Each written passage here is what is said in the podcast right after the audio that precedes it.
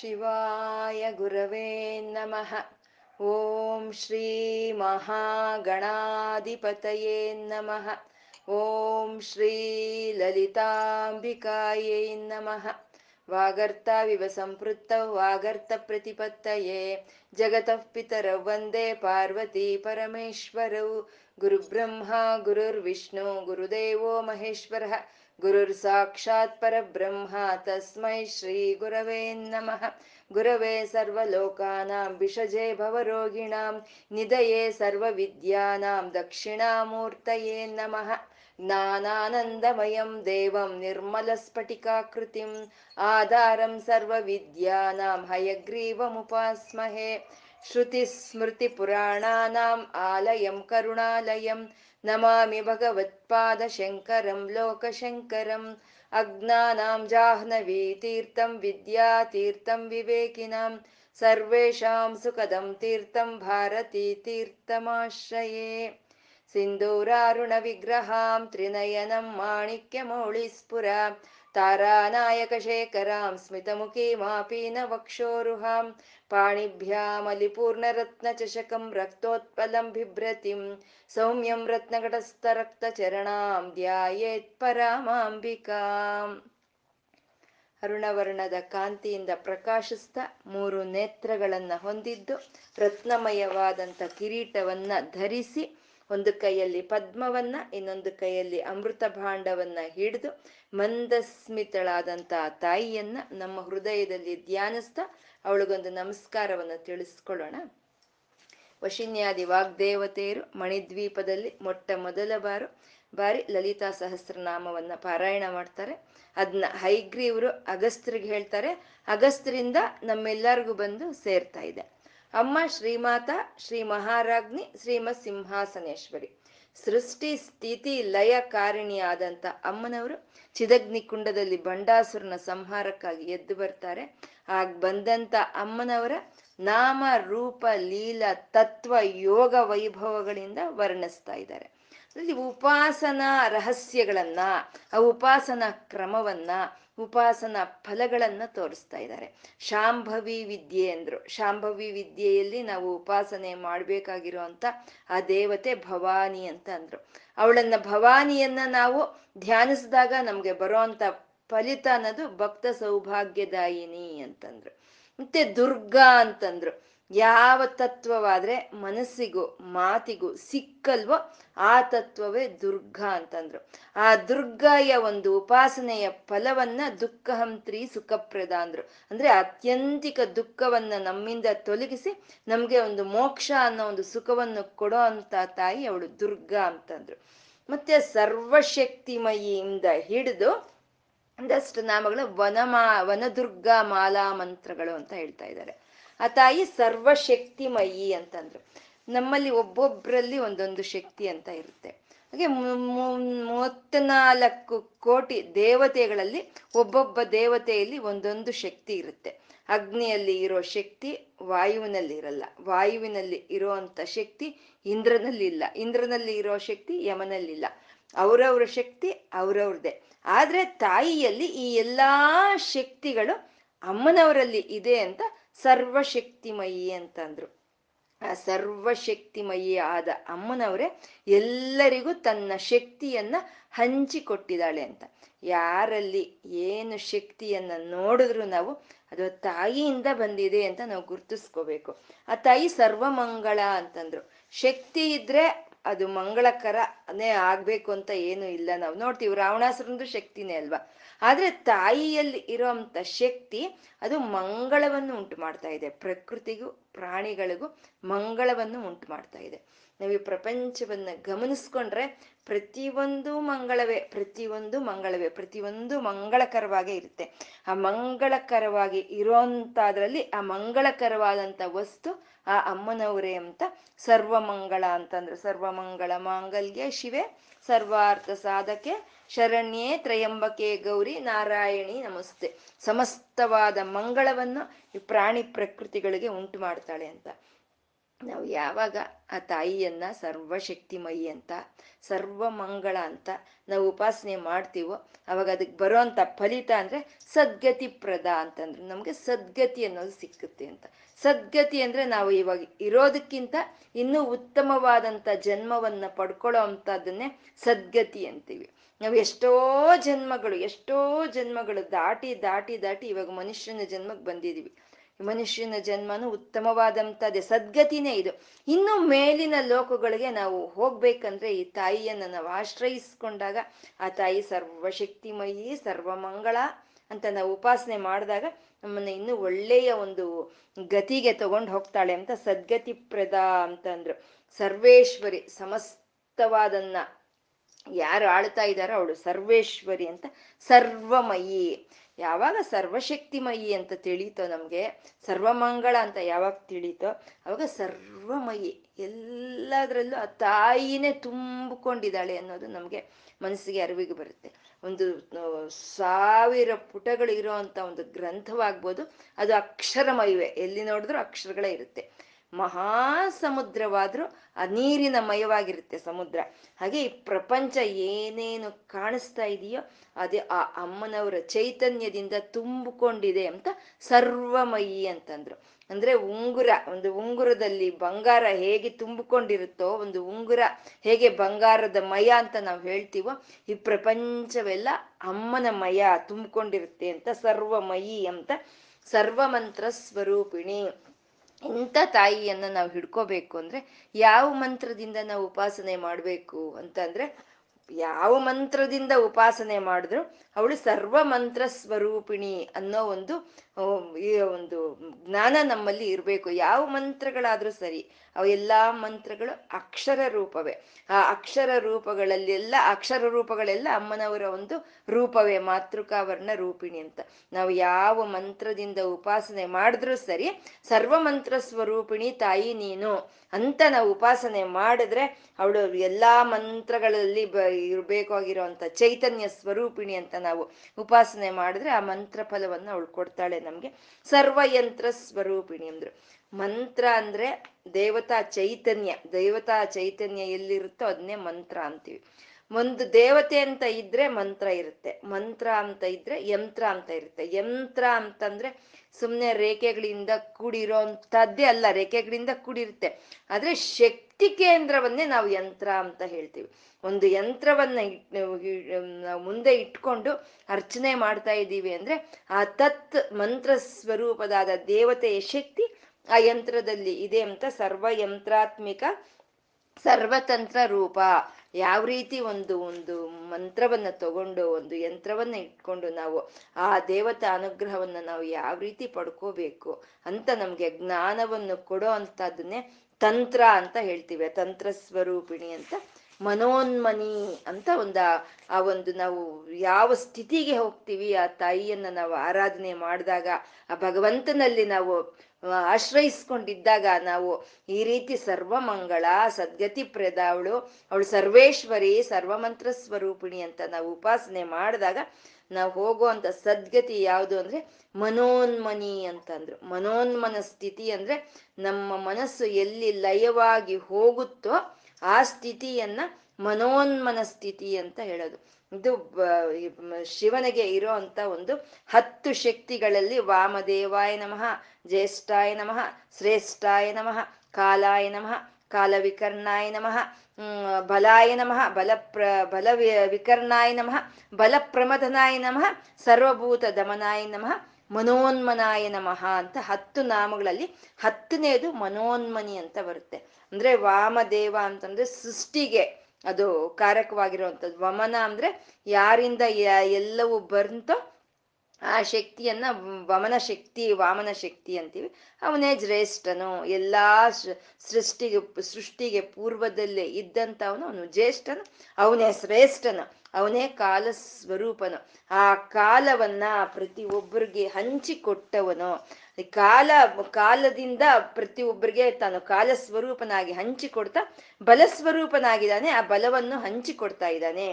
ಇಂಥ ಬಲ ನಮ್ಮಲ್ಲಿ ಇದೆ ಅಂತ ಯಾರು ಅಹಂಕರಿಸ್ತಾರೋ ಅಂತ ಅವರ ಬಲ ಪ್ರಮದನಾಯ ನಮಃ, ಆ ಬಲವನ್ನ ತೆಗೆದು ಹಾಕ್ತಾನೆ ಅಂತ ಸರ್ವಭೂತ ದಮನಾಯ ನಮಃ ಅಂತಂದ್ರು ಅಂದ್ರೆ ಎಲ್ಲಾ ಪ್ರಾಣಿಗಳನ್ನ ತನ್ನ ಒಳಕ್ಕೆ ತಗೊಳ್ಳೋನು ಅಂತ.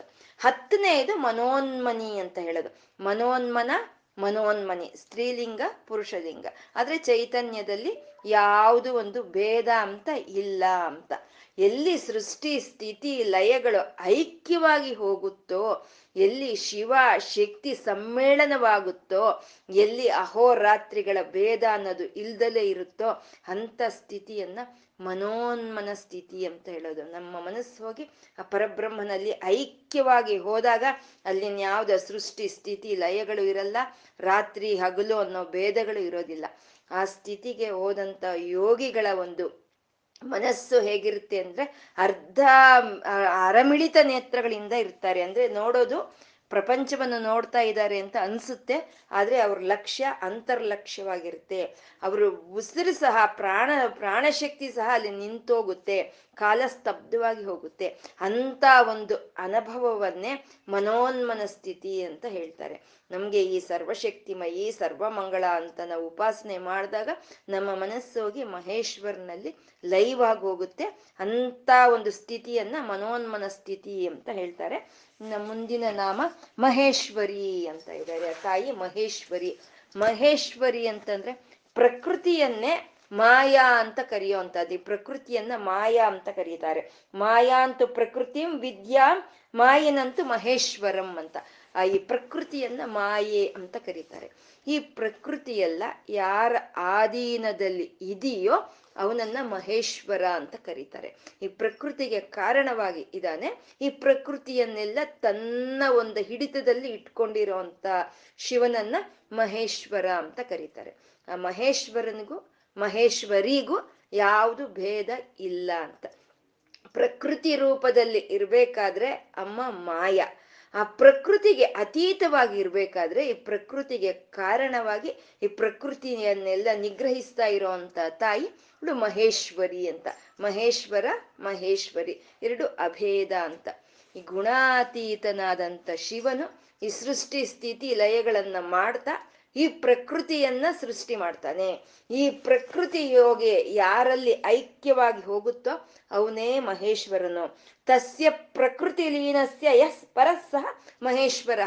ಈ ಪ್ರಕೃತಿ ಎಲ್ಲ ಹೋಗಿ ಯಾರಲ್ಲಿ ಐಕ್ಯವಾಗುತ್ತೋ ಅವನೇ ಮಹೇಶ್ವರನು, ಅವನೇ ಮಹೇಶ್ವರಿ ಅಂತ ಹೇಳೋದು. ಇಲ್ಲಿ ಮನೋನ್ಮನ ಸ್ಥಿತಿ ತಲುಪಿದೀವಿ ನಾವು. ಅಂದ್ರೆ ನಮ್ಮ ಮನಸ್ಸು ಹೋಗಿ ಪರಮೇಶ್ವರನಲ್ಲಿ ಐಕ್ಯವಾಗಿದೆ. ಯಾರ ಮನಸ್ಸು ಹೋಗಿ ಪರಮೇಶ್ವರನಲ್ಲಿ ಐಕ್ಯವಾಗುತ್ತೋ ಅಂತ ಅವ್ರಿಗೆ ಪ್ರಕೃತಿ ಅವರ ಹಿಡಿತದಲ್ಲಿ ಇರುತ್ತಂತೆ. ಅಂದ್ರೆ ಪ್ರಕೃತಿ ಅವರ ಹಿಡಿತದಲ್ಲಿ ಇರುತ್ತೆ ಅಂದ್ರೆ ಮಳೆ ಬಾ ಅಂದಾಗ ಬರುತ್ತೆ, ಗಾಳಿ ಬೀಸು ಅಂದಾಗ ಬೀಸುತ್ತೆ, ಇಲ್ಲ ಸ್ತಬ್ಧವಾಗಿ ಹೋಗು ಅಂದ್ರೆ ಸ್ತಬ್ಧವಾಗಿ ಹೋಗುತ್ತೆ ಅಂತ ಅಲ್ಲ. ಎಲ್ಲಾ ಪರಿಸ್ಥಿತಿಗಳು ನಮ್ಗೆ ಅನುಕೂಲವಾಗಿ ಇರೋದನ್ನೇ ಪ್ರಕೃತಿ ನಮ್ಮ ಸ್ವಾಧೀನದಲ್ಲಿ ಇದೆ ಅಂತ ಹೇಳೋದು. ಯಾರು ಈ ಮನೋನ್ಮನ ಸ್ಥಿತಿಗೆ ಅಂದ್ರೆ ಯಾರ ಮನಸ್ಸು ಪರಮೇಶ್ವರನಲ್ಲಿ ಐಕ್ಯವಾಗುತ್ತೋ ಅಂತ ಅವರಿಗೆ ಪ್ರಕೃತಿ ಸಹಕರಿಸುತ್ತೆ ಅಂತ ಮಹೇಶ್ವರಿ ಅಂತ ಅಂದ್ರು. ಮಹಾದೇವಿ ಅಂತ ಇದ್ದಾರೆ ಮಹೇಶ್ವರನ ಹೆಂಡತಿ ಮಹಾದೇವಿ. ಮಹೇಶ್ವರನ ಹೆಂಡತಿ ಮಹೇಶ್ವರಿ. ಮಹಾದೇವನ ಹೆಂಡತಿ ಮಹಾದೇವಿ ಅಂತ ಹೇಳೋದು. ಅಂದ್ರೆ ಇಲ್ಲಿ ಒಂದು ರೂ ನಾಮ ಸಾಮರಸ್ಯವನ್ನು ಹೇಳ್ತಾ ಒಂದು ಸಮಯಾಚಾರವನ್ನು ಹೇಳ್ತಾ ಇಬ್ಬರಲ್ಲೂ ಯಾವುದು ಭೇದ ಇಲ್ಲ ಅಂತ ಹೇಳ್ತಾ ಇದ್ದಾರೆ. ಆ ಮಹೇಶ್ವರ, ಮಹೇಶ್ವರಿಯಲ್ಲಿ, ಮಹಾದೇವ, ಮಹಾದೇವಿಯಲ್ಲಿ. ಅಂದ್ರೆ ಇಲ್ಲಿ ನಮ್ಗೆ ಹೇಳ್ತಾ ಇರೋವಂಥದ್ದು ಅಮ್ಮನವರ ನಾಮಗಳು. ಲಲಿತಾ ಸಹಸ್ರನಾಮವನ್ನು ಹೇಳ್ತಾ ಇದ್ದಾರೆ. ಹೇಳ್ತಾ ಇರೋದು ಅಮ್ಮನವರ ನಾಮಗಳೇ. ಆದ್ರೆ ಪ್ರತಿ ಒಂದು ನಾಮವು ಆ ಶಿವನನ್ನು ತಂದುಕೊಡುತ್ತೆ. ಮಹೇಶ್ವರಿ ಅಂದಾಗ ಆ ಮಹೇಶ್ವರನ್ನ ತಂದ್ಕೊಡುತ್ತೆ. ಮಹಾದೇವಿ ಅಂದಾಗ ಆ ಮಹಾದೇವಿಯನ್ನ ತಂದ್ಕೊಡುತ್ತೆ. ಭವಾನಿ ಅಂದಾಗ ಆ ಭವನನ್ನು ತಂದುಕೊಡುತ್ತೆ. ಹಾಗೆ ಪ್ರತಿ ಒಂದು ನಾಮವು ಆ ಶಿವನ ಜೊತೆನೆ ಶಿವಶಕ್ತೈಕ್ಯವಾಗಿ ಬರ್ತಾಳೆ ಲಲಿತಾ ಸಹಸ್ರನಾಮದಲ್ಲಿ ಅಮ್ಮ ಅಂತ ಹೇಳುವಂಥದ್ದು. ಅದಕ್ಕೆ ಶಿವನ ಸಹಸ್ರನಾಮ ಅಂದ್ರೆ ಲಲಿತಾ ಸಹಸ್ರನಾಮವೇ ಶಿವನ ಸಹಸ್ರನಾಮ. ಅಮ್ಮನವರ ಸಹಸ್ರನಾಮ ಅಂದ್ರೆ ಅದು ಶಿವನ ಸಹಸ್ರನಾಮವೇ ಅಮ್ಮನವರ ಸಹಸ್ರನಾಮ ಆಗುತ್ತೆ. ಆ ತತ್ವವನ್ನ, ಆ ಪರತತ್ವವನ್ನ ಪುರುಷಲಿಂಗದಲ್ಲಿ ಹೇಳಿದ್ರೆ ಅದು ಶಿವ ಸಹಸ್ರನಾಮ. ಸ್ತ್ರೀಲಿಂಗದಲ್ಲಿ ಹೇಳಿದ್ರೆ ಅದು ಲಲಿತಾ ಸಹಸ್ರನಾಮ. ಲಲಿತಾ ಸಹಸ್ರನಾಮ ಅಂದ್ರೆ ಕಾಮ ಕಾಮೇಶ್ವರಿಯರ ಸಹಸ್ರನಾಮ ಅಂತ ಹೇಳೋದು. ಮಹಾದೇವನು ಆ ಮಹಾದೇವನ ಹೆಂಡತಿ ಮಹಾದೇವಿ ಅಂತ ಹೇಳ್ತಾ ಇದ್ದಾರೆ. ಇದು ಈ ಶಿವನನ್ನ ಅಷ್ಟಮೂರ್ತಿ ಶಿವ ಅಂತ ಹೇಳ್ತೀವಿ. ಅಂದ್ರೆ ಎಂಟು ಮೂರ್ತಿಗಳಲ್ಲಿ ಶಿವನು ಪ್ರಕಟವಾಗ್ತಾನೆ. ಭವ, ಶರ್ವ, ಉಗ್ರ, ರುದ್ರ, ಭೀಮ ಅಂತ ಹತ್ತು, ಎಂಟು ರೂಪಗಳಲ್ಲಿ ಅವನು ಪ್ರಕಟವಾಗ್ತಾನೆ. ಅದರಲ್ಲಿ ಎಂಟನೆಯದು ಮಹಾದೇವ ಅನ್ನೋದು. ಮಹಾದೇವನಾಗಿ ಅವನು ಪ್ರಕಟವಾಗ್ತಾನೆ. ಎಂಟನೆಯದನ್ನ ಮಹಾದೇವ ಅಂತ ಹೇಳ್ತೀವಿ. ಮಹಾದೇವ ಅಂದ್ರೆ ಆ ಚಂದ್ರ ಸ್ವರೂಪನಾದಂಥ ಪರಮೇಶ್ವರನನ್ನ ಮಹಾದೇವ ಅಂತ ಹೇಳೋದು. ಅಂದ್ರೆ ಪರಮೇಶ್ವರನು ಚಂದ್ರ ಆದಾಗ ತಾಯಿ ರೋಹಿಣಿ ಆಗ್ತಾಳೆ ಅಂತ. ಅಂದ್ರೆ ಚಂದ್ರ ಸ್ವರೂಪನಾದಂಥ ಪರಮೇಶ್ವರನ, ಅವನು ಮಹಾದೇವನು, ಆ ಮಹಾದೇವನ ಹೆಂಡತಿನೇ ಈ ಮಹಾದೇವಿ ಅಂತ ಹೇಳೋದು. ಇಲ್ಲಿ ಯಾಕೆ ಮಹಾದೇವಿ ಮಹಾದೇವಿ ಅಂತ ತಂದ್ರು ಅಂದ್ರೆ ಮನೋನ್ಮನ ಸ್ಥಿತಿ ಅಂದ್ರೆ ಅದು ಸೃಷ್ಟಿ ಸ್ಥಿತಿ ಲಯಗಳಿಗೆ ಅತೀತವಾದಂತ, ಶಿವಶಕ್ತೈಕ್ಯವಾದಂತ ಸಂಕಲ್ಪ ವಿಕಲ್ಪಗಳು ಇಲ್ದಲೇ ಇರುವಂತ ಸ್ಥಿತಿ, ಮನೋನ್ಮನ ಸ್ಥಿತಿ. ಅದು ಎಲ್ಲಿದೆ? ಚಂದ್ರಮಂಡಲದಲ್ಲಿ ಇದೆ. ಚಂದ್ರಮಂಡಲದಲ್ಲಿ ಈ ಮನಸ್ಸು ಹೋಗಿ ಅಲ್ಲಿ ಐಕ್ಯವಾಗುವಂಥದ್ದು ಚಂದ್ರಮಂಡಲ. ಚಂದ್ರಮಂಡಲ ಅಂತಂದ್ರೆ ನಮ್ಗೆ ಕಾಣಿಸೋ ಚಂದ್ರ ಅಲ್ಲ.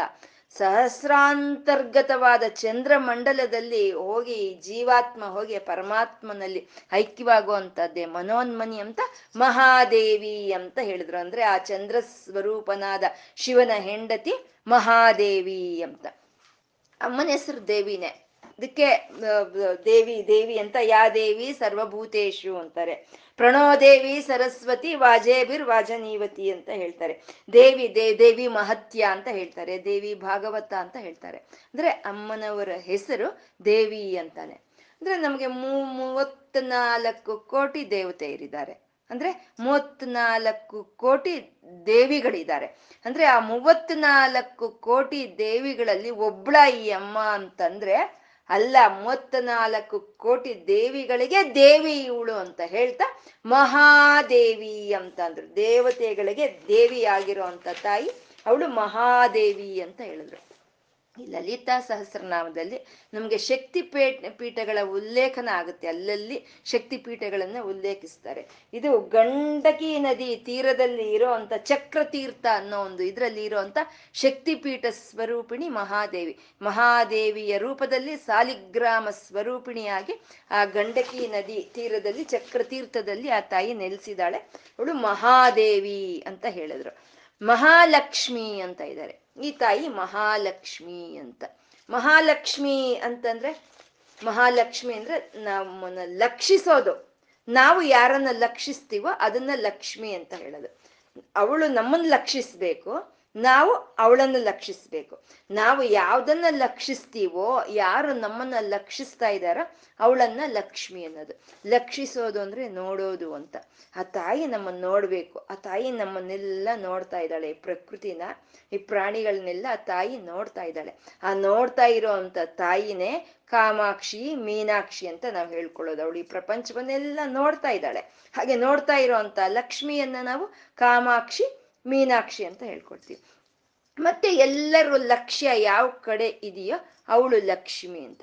ಎಲ್ಲರ ಲಕ್ಷ್ಯ ಎಲ್ಲಿರುತ್ತೆ? ಶ್ರೇಷ್ಠವಾಗಿರುವಂತದ್ದು ಬೇಕು. ಆ ಶ್ರೇಷ್ಠವಾಗಿರೋ ಅಂಥದ್ರಿಂದ ಬರೋ ಅಂಥ ಒಂದು ಆನಂದ ಬೇಕು ಅನ್ನೋದು ಪ್ರತಿಯೊಬ್ಬರಿಗೂ ಇರುತ್ತೆ. ಪ್ರತಿಯೊಬ್ಬರ ಲಕ್ಷ್ಯವು ಆ ಶ್ರೇಷ್ಠವಾಗಿರುವಂಥ ವಸ್ತುವಿನ ಮೇಲೆ ಇರುತ್ತೆ. ಆ ಶ್ರೇಷ್ಠವಾಗಿರುವಂಥ ವಸ್ತುವು ಸಿಕ್ಕಿದಾಗ ಬರೋ ಅಂಥ ಒಂದು ಆನಂದದ ಮೇಲೆ ಇರುತ್ತೆ. ಅಂದ್ರೆ ಆ ಶ್ರೇಷ್ಠವಾದ ವಸ್ತುವು ಆ ಆನಂದವೇ ಲಕ್ಷ್ಮಿ ಅಂತ ಹೇಳೋದು. ಯಾರು ಎಲ್ಲವನ್ನು ನೋಡ್ತಾ ಇದ್ದಾಳೋ ಅವಳು ಲಕ್ಷ್ಮಿ. ಎಲ್ಲರೂ ಯಾವ್ದನ್ನ ಲಕ್ಷಿಸಿ ನೋಡ್ತಾ ಇದ್ದಾರೋ ಅವಳೇ ಲಕ್ಷ್ಮಿ ಅಂತ. ಅಂದ್ರೆ ನಮ್ಗೆ ಏನ್ ಬೇಕು ಅಂತಂದ್ರು ನಾವು ಲಕ್ಷ್ಮಿಯನ್ನ ನೋಡ್ಬೇಕು. ಆ ಲಕ್ಷ್ಮಿಯನ್ನ ಲಕ್ಷಿಸಿ ನಾವು ನೋಡ್ಬೇಕು. ಅಂದ್ರೆ ಯಾವುದು ಬೇಕು ಅಂದ್ರೆ ನಮ್ಗೆ ಆ ತಾಯಿನೇ ಕೊಡ್ಬೇಕು. ಅಂದ್ರೆ ನಾವು ಲಕ್ಷಿಸಿದ ಮಾತ್ರಕ್ಕೆ ನಮ್ಗೆ ಸಿಕ್ಬಿಡುತ್ತಾ? ನಮ್ಗೆ ಏನ್ ಬೇಕಾದ್ರೂ ಒಂದು ಆರೋಗ್ಯ ಆಗ್ಬೋದು, ಒಂದು ಆಯುಷ್ ಆಗ್ಬೋದು, ಒಂದು ವಿದ್ಯೆ ಆಗ್ಬೋದು, ಒಂದು ಕಲ್ಯಾಣವಾಗ್ಬೋದು, ಸಂತಾನವಾಗ್ಬೋದು, ಯಾವ್ದಾದ್ರೂ ಸರಿ ಇವೆಲ್ಲ ಲಕ್ಷ್ಮಿನೇ. ಇದ್ ನಾವು ಬೇಕು ಅಂದಾಗ ಬರುತ್ತಾ? ನಾವು ಆ ತಾಯಿ ಕಡೆ ನೋಡ್ದಾಗ ಬರುತ್ತಾ ಅಂದ್ರೆ, ಇಲ್ಲ, ನಾವು ಬೇಕು ಅಂತ ಅನ್ಕೋಬೇಕು, ಅವಳು ನಮ್ಮ ಕಡೆ ನೋಡ್ಬೇಕು. ಆವಾಗ ನಮ್ಗೆ ಸಿಕ್ಕುತ್ತೆ. ಅದನ್ನೇ ಲಕ್ಷ್ಮಿ ಅಂತ ಹೇಳೋದು. ಅವಳು ನಮ್ಮನ್ನ ಲಕ್ಷಿಸಿ ನೋಡ್ಬೇಕು. ನಾವು ಅವಳನ್ನ ಲಕ್ಷಿಸಿ ನೋಡಿದ್ರೆ ನಮ್ಗೆ ಸಿಕ್ಕೋ ಅಂತ ಒಂದು ಇವೇ, ಅವೇ ಐಶ್ವರ್ಯಗಳು ಅಂತ ಹೇಳ್ತೀವಿ. ಅದನ್ನೇ ಶಂಕರರು ಹೇಳ್ತಾರೆ. ನಿನ್ನ ನೋಡೋದು ಅಂದ್ರೆ ಏನು? ಅಮ್ಮ ನೋಡೋದು ಅಂದ್ರೆ ಅನುಗ್ರಹಿಸೋದು ಅಂತ ಅರ್ಥ. ಲಕ್ಷ್ಮಿ ನಮ್ ಕಡೆ ಲಕ್ಷಿಸಿ ನೋಡ್ಬೇಕು ಅಂದ್ರೆ ಅವಳು ಅನುಗ್ರಹಿಸ್ಬೇಕು. ಅವಳು ಅನುಗ್ರಹಿಸಿದ್ರೇನೆ ನಮ್ಗೆ ಸಿಕ್ಕುತ್ತೆ ಅಂತ ಶಂಕರರು ಹೇಳ್ತಾರೆ, ಆ ತಾಯಿಯೇ, ನೀನು ಕರುಣೆಯಿಂದ ನೀನ್ ನೋಡ್ಬಿಡು ಸಾಕು. ಕರುಣೆಯಿಂದ ನೀನ್ ನೋಡಿದ್ರೆ ಏನಾಗುತ್ತೆ? ಕನಕಧಾರೆ ಸುರಿಯುತ್ತೆ ಅಂತ ಅಂಗಂ ಹರೆ ಪುಲಕಭೂಷಣಮಾಶ್ರಯಂತೀಂ ಭೃಂಗಾಂಗನೇವ ಮುಕುಳಾಭರಣಂ ತಮಾಲಂ. ಅಂಗೀಕೃತಾಕಿಲ ವಿಭೂತಿ ರಪಾಂಗಲೀಲಾ ಅಂತಂದ್ರು. ಆ ಅಪಾಂಗಲೀಲಾ ಅನ್ನೋದ್ರಲ್ಲಿ ಸಮಸ್ತವೂ ಇದೆ. ಅಪಾಂಗಲೀಲಾ ಅಂತಂದ್ರೆ ಅತ್ಯಂತ ಕರುಣಾಮಯವಾದಂಥ ದೃಷ್ಟಿಯಿಂದ ಆ ತಾಯಿ ಈ ಪ್ರಪಂಚವನ್ನು ನೋಡ್ಬೇಕು. ಆ ಕರುಣೆ ಸುರಿಸ್ತಾ ಇರೋವಂಥ ನೇತ್ರಗಳಿಂದ ಆ ತಾಯಿ ಯಾರನ್ನ ನೋಡಿದ್ರೆ ಅವ್ರಿಗೆ ಐಶ್ವರ್ಯಗಳು ಸಿಕ್ಕುತ್ತೆ. ಆ ತಾಯಿ ಈ ಪ್ರಪಂಚವನ್ನೆಲ್ಲ ನೋಡ್ತಾ ಇದ್ದಾಳೆ. ಹೇಗ್ ನೋಡ್ತಾ ಇದ್ದಾಳೆ ಅಂದ್ರೆ ಕಣ್ಣು, ರೆಪ್ಪೆ ಒಡಿದಲ್ಲೇ ಲಕ್ಷಿಸಿ ನೋಡ್ತಾ ಇದ್ದಾಳೆ ಅದೇ ನಮ್ಗೆ ಯಾವ್ದಾದ್ರು ಒಂದು ವಸ್ತುವನ್ನ ನಾವು ಲಕ್ಷಿಸಿ ನೋಡಿದಾಗ ನಾವು ಕಣ್ರೆಪ್ಪೆ ಹಾಕಲ್ಲ. ಇವಾಗ ಅರ್ಜುನನ್ಗೆ ಹೇಳ್ತಾರೆ ದ್ರೋಣಾಚಾರ್ಯರು ಮರದ ಮೇಲೆ ಇರೋ ಅಂತ ಒಂದು ಗಿಣಿಯನ್ನ ಹೊಡಿ ನೀನು ಅಂತ ಹೊಡೆದಾಗ ಅವನ ಕಣ್ರಪ್ಪೆಯಲ್ಲೇ ಹಾಕ್ತಾನೆ? ರಪ್ಪೆ ಹಾಕ್ದಲ್ಲಿ ಹೀಗೆ ನೋಡ್ತಾ ಇರ್ತಾನೆ. ಅದನ್ನೇ ಲಕ್ಷ್ಯ ಅಂತ ಹೇಳೋ ಅಂತದ್ದು ಆ ತಾಯಿ ಲಕ್ಷಿಸಿ ನಮ್ಮನ್ನೆಲ್ಲ ನೋಡ್ತಾ ಇದ್ದಾಳೆ ಅಂದ್ರೆ ಅವಳು ಕಣ್ಣು ರೆಪ್ಪೆ ಹೊಡಿದಲೇ ನೋಡ್ತಾ ಇದ್ದಾಳೆ. ಇದನ್ನೇ ಶಂಕರ ಭಗವತ್ಪಾದರು ಕೇಳ್ತಾರೆ. ಕಾಮಾಕ್ಷಿ ಮುಂದೆ ಕೂತ್ಕೊಂಡು ಗಂಟೆ ಗಂಟೆ ಧ್ಯಾನ ಮಾಡ್ತಾ ಇದ್ರಂತೆ, ಮಾಡ್ತಾ ಇದ್ದು ಕೇಳಿದ್ರಂತೆ, ಅಮ್ಮ ಕಾಮಾಕ್ಷಿ, ನಾನು ನೋಡ್ತಾನೆ ಇದ್ದೀನಿ. ಎರಡು ಗಂಟೆ ಆಯ್ತು, ಮೂರ್ ಗಂಟೆ ಆಯ್ತು. ನಿನ್ ಕಣ್ಣು ರೆಪ್ಪೆ ಹೊಡೆದಿದ್ದೆ ನಾನು ನೋಡ್ಲಿಲ್ವೇ? ಅಂತ ಕೇಳಿದ್ರಂತೆ. ನಾನು ಎರಡು ಗಂಟೆ, ಮೂರು ಗಂಟೆ ಅಲ್ಲ, ನಾನು ಹುಟ್ಟಿದಾಗಿಂದ ನೋಡ್ತಾನೆ ಇದ್ದೀನಿ. ನೀನ್ ಯಾವತ್ತು ಕಣ್ಣು ರೆಪ್ಪೆ ಹಾಕಿದ್ದೆ, ನಾನು ನೋಡ್ಲಿಲ್ಲ ತಾಯಿ ಅಂತ ಶಂಕರರು ಕೇಳಿದ್ರಂತೆ. ಅವ್ರಿಗೆ ಉತ್ತರ ಸಿಕ್ಕೋಗಿದೆ. ಹೇಳಿರ್ತಾಳೆ, ಅಮ್ಮ, ನಾನು ಕಣ್ರೆಪ್ಪೆ ಹಾಕಿದ್ರೆ ನೀನು ಇರಲ್ಲ ಕಣೋ ಅಂತ ಹೇಳಿರ್ತಾಳೆ. ಕೇಂದ್ರೆ ಇವರು ಹೇಳಿದ್ದಾರೆ ಉನ್ಮೇಷ ನಿಮಿಷೋತ್ಪನ್ನ ವಿಪನ್ನ ಭುವನಾವಳಿ ಅಂತ ವಶಿನ್ಯಾದಿ ವಾಗ್ದೇವತೆಯರು ಒಂದು ನಾಮ ಬರುತ್ತೆ. ಅಮ್ಮನವರು ಕಣ್ಣು ಬಿಟ್ಟಾಗ ಸೃಷ್ಟಿ ಆಗುತ್ತೆ, ಆ ಕಣ್ಣು ಮುಚ್ಚಿದಾಗ ಲಯ ಕಾರ್ಯ ಆಗುತ್ತೆ ಅಂತ. ಅಂದ್ರೆ ಅಮ್ಮನವ್ರು ಕಣ್ರೆಪ್ಪೆ ಒಡೆಯಲ್ಲ ಕಣ್ರೆಪ್ಪೆ ಅಮ್ಮನವ್ರು ಒಡೆದಿರೋದು ಯಾರು ನೋಡೋಕ್ ಸಾಧ್ಯನೇ ಇಲ್ಲ. ಯಾಕೆಂದ್ರೆ ಅಮ್ಮ ಕಣ್ಣುರೆಪ್ಪೆ ಹಾಕಿದ್ರೆ ಎಲ್ಲವೂ ಲಯವಾಗಿ ಹೋಗುತ್ತೆ. ಮನುಷ್ಯರಾದಂಥವ್ರು ನಾವು ಒಂದು ಸಲಿ ಕಣ್ಣನ್ನ ಕಣ್ರೆಪ್ಪೆಯನ್ನ ಒಡೆದು ತೆಗಿಯೋದ್ರೊಳಗೆ ಅನಂತವಾದ ಕ್ರಿಮಿಗಳು ಸತ್ತೋಗುತ್ತವಂತೆ. ಅಂದ್ರೆ ಆ ಕ್ರಿಮಿಗಳು ನಾವು ಕಣ್ರೆಪ್ಪೆ ಹಾಕೋದ್ ನಾವೇನ್ ನೋಡಿರಲ್ಲ. ಅಂದ್ರೆ ಆ ಒಂದು ಇದ್ರಲ್ಲಿ ಅದ್ರ ಆಯುಷ್ ಅನ್ನೋದು ಮುಗಿದೋಗುತ್ತೆ. ಮತ್ತೆ ದೇವತೆಗಳೆಲ್ಲ ಒಂದು ಸಲಿ ಕಣ್ಣು ರೆಪ್ಪೆ ಹಾಕೋದ್ರೊಳಗೆ ಮನುಷ್ಯರು ನಮ್ಮ ಒಂದು ಆಯುಷ್ ಆಗೋಗುತ್ತೆ. ಹಾಗಾಗಿ ಯಾವ ದೇವತೆಗಳು ಕಣ್ಣು ರೆಪ್ಪೆಯನ್ನ ಹಾಕೋ ಅಂತದನ್ನ ಯಾವ ಮನುಷ್ಯರು ನೋಡೋದಿಲ್ಲ. ಮತ್ತೆ ಬ್ರಹ್ಮದೇವರು ಒಂದು ಸಲಿ ಕಣ್ಣು ರೆಪ್ಪೆಯನ್ನ ಹಾಕಿ ತೆಗೆಯೋದ್ರೊಳಗೆ ಎಲ್ಲಾ ದೇವತೆಗಳ ಆಯುಷ್ಯ ಆಗೋಗುತ್ತಂತೆ. ಅಂದ್ರೆ ದೇವತೆಗಳು ಯಾರು ಬ್ರಹ್ಮದೇವರು ಕಣ್ಣನ್ನ ಕಣ್ಣು ರೆಪ್ಪೆಯನ್ನ ಮುಚ್ಚೋದ್ ನೋಡೋದಿಲ್ಲ. ಅಂತ ಬ್ರಹ್ಮದೇವರ ಆಯುಷು ತಾಯಿ ಒಂದು ಸಲಿ ಕಣ್ಣು ರೆಪ್ಪೆ ಹಾಕಿ ತೆಗೆದ್ರೆ ಅಂತ ಬ್ರಹ್ಮ ಆಯುಷ್ಯಗಳೆಲ್ಲ ಆಗೋ, ಹೊರಟೋಗುತ್ತಂತೆ. ಅಂದ್ರೆ ಆ ಅಮ್ಮನವರು ಕಣ್ಣು ಕಣ್ಣು ರೆಪ್ಪೆಯನ್ನ ಮುಚ್ಚೋ ಅಂತದನ್ನ ಯಾರು ನೋಡೋದಕ್ಕೆ ಸಾಧ್ಯ ಇಲ್ಲ. ಅಂದ್ರೆ ಆ ತರ ಲಕ್ಷಿಸಿ ನೋಡ್ತಾ ಇದ್ದಾಳೆ. ಎಲ್ಲ ಈ ಪ್ರಪಂಚವನ್ನೆಲ್ಲ ಯಾರು ಲಕ್ಷಿಸಿ ನೋಡ್ತಾ ಇದ್ದಾಳ? ಅವಳೇ ಲಕ್ಷ್ಮಿ ಅಂತ ಹೇಳುವಂಥದ್ದು. ಆ ತಾಯಿ ಎಲ್ಲವನ್ನು ನೋಡ್ಬೇಕು. ಆ ತಾಯಿ ನೋಡು, ನಮ್, ನಾವು ಆ ತಾಯಿ ಕಡೆ ನೋಡಿ ಆ ತಾಯಿನ ನಮ್, ಆ ತಾಯಿ ನಮ್ಮನ್ನ ನೋಡಿದ್ರೆ ನಮ್ಗೆ ಸಿಕ್ಕೋ ಅಂತವೆ ಐಶ್ವರ್ಯಗಳು. ಅವಳೇ ಲಕ್ಷ್ಮಿ, ಎಲ್ಲರ ಲಕ್ಷ್ಯ ಯಾವ ಕಡೆ ಇದೆಯೋ ಅವಳೇ ಲಕ್ಷ್ಮಿ ಅಂತ ಹೇಳೋದಂದ್ರೆ ಕರುಣಾಪೂರಿತವಾದಂತ ದೃಷ್ಟಿಯಿಂದ ನಮ್ಮನ್ನ ಯಾರು ನೋಡ್ತಾ ಇದ್ದಾಳೋ ಅವಳೇ ಮಹಾಲಕ್ಷ್ಮಿ ಅಂತ. ಮಹಾಲಕ್ಷ್ಮಿ ಅಂತಂದ್ರೆ ವಿಷ್ಣುವಿನ ಪತ್ರಿ ಮಹಾ, ಪತ್ನಿ ಮಹಾಲಕ್ಷ್ಮಿ ಅಂತನ? ಅಂದ್ರೆ ಹೌದು, ನಾರಾಯಣನ ಪತ್ನಿ ಮಹಾಲಕ್ಷ್ಮಿ ಅಂತಾನೆ ನಾವು ನಮಸ್ಕಾರ ಮಾಡ್ತಾ ಇದ್ದೀವಿ. ಆದ್ರೆ ನಾರಾಯಣನ ಪತ್ನಿ ಮಹಾಲಕ್ಷ್ಮಿನೇ ಅಲ್ಲ, ಬ್ರಹ್ಮನ ಪತ್ನಿ ಸರಸ್ವತಿನೂ ಅವಳೆ, ರುದ್ರನ ಪತ್ನಿ ದುರ್ಗೆಯೇನು ಅವಳೇ ಅಂತ. ಎಲ್ಲದಕ್ಕೂ ಲಕ್ಷ್ಮಿ, ಸರಸ್ವತಿ, ದುರ್ಗೆಯರಿಗೆ ಕಾರಣವಾದಂತ ತಾಯಿ ಅವಳು ಮಹಾಲಕ್ಷ್ಮಿ ಅಂತ. ಹಾಗೆ ನೋಡಿದ್ರೆ ಈಶ್ವರನ ಒಬ್ಬನೇ. ಆ ಒಬ್ಬನೇ ಆದಂತ ಶಿವನು ಮೂರಾಗ್ತಾನೆ. ಬ್ರಹ್ಮ, ವಿಷ್ಣು, ರುದ್ರರಾಗ್ತಾನೆ. ಹಾಗೆ ಶಿವನ ಶಕ್ತಿನೇ ಲಕ್ಷ್ಮೀ ಸರಸ್ವತಿ ಪಾರ್ವತಿ ಆಗುತ್ತೆ. ಹಾಗೆ ಲಕ್ಷ್ಮೀ ಸರಸ್ವತಿ ಪಾರ್ವತಿಗೆ ಯಾರು ಕಾರಣವೋ ಅವಳನ್ನೇ ನಾವು ಮಹಾಲಕ್ಷ್ಮಿ ಅಂತ ನಾವು ಒಂದು ಸ್ತುತಿಸ್ತಾ ಇರೋ ಅಂಥದ್ದು.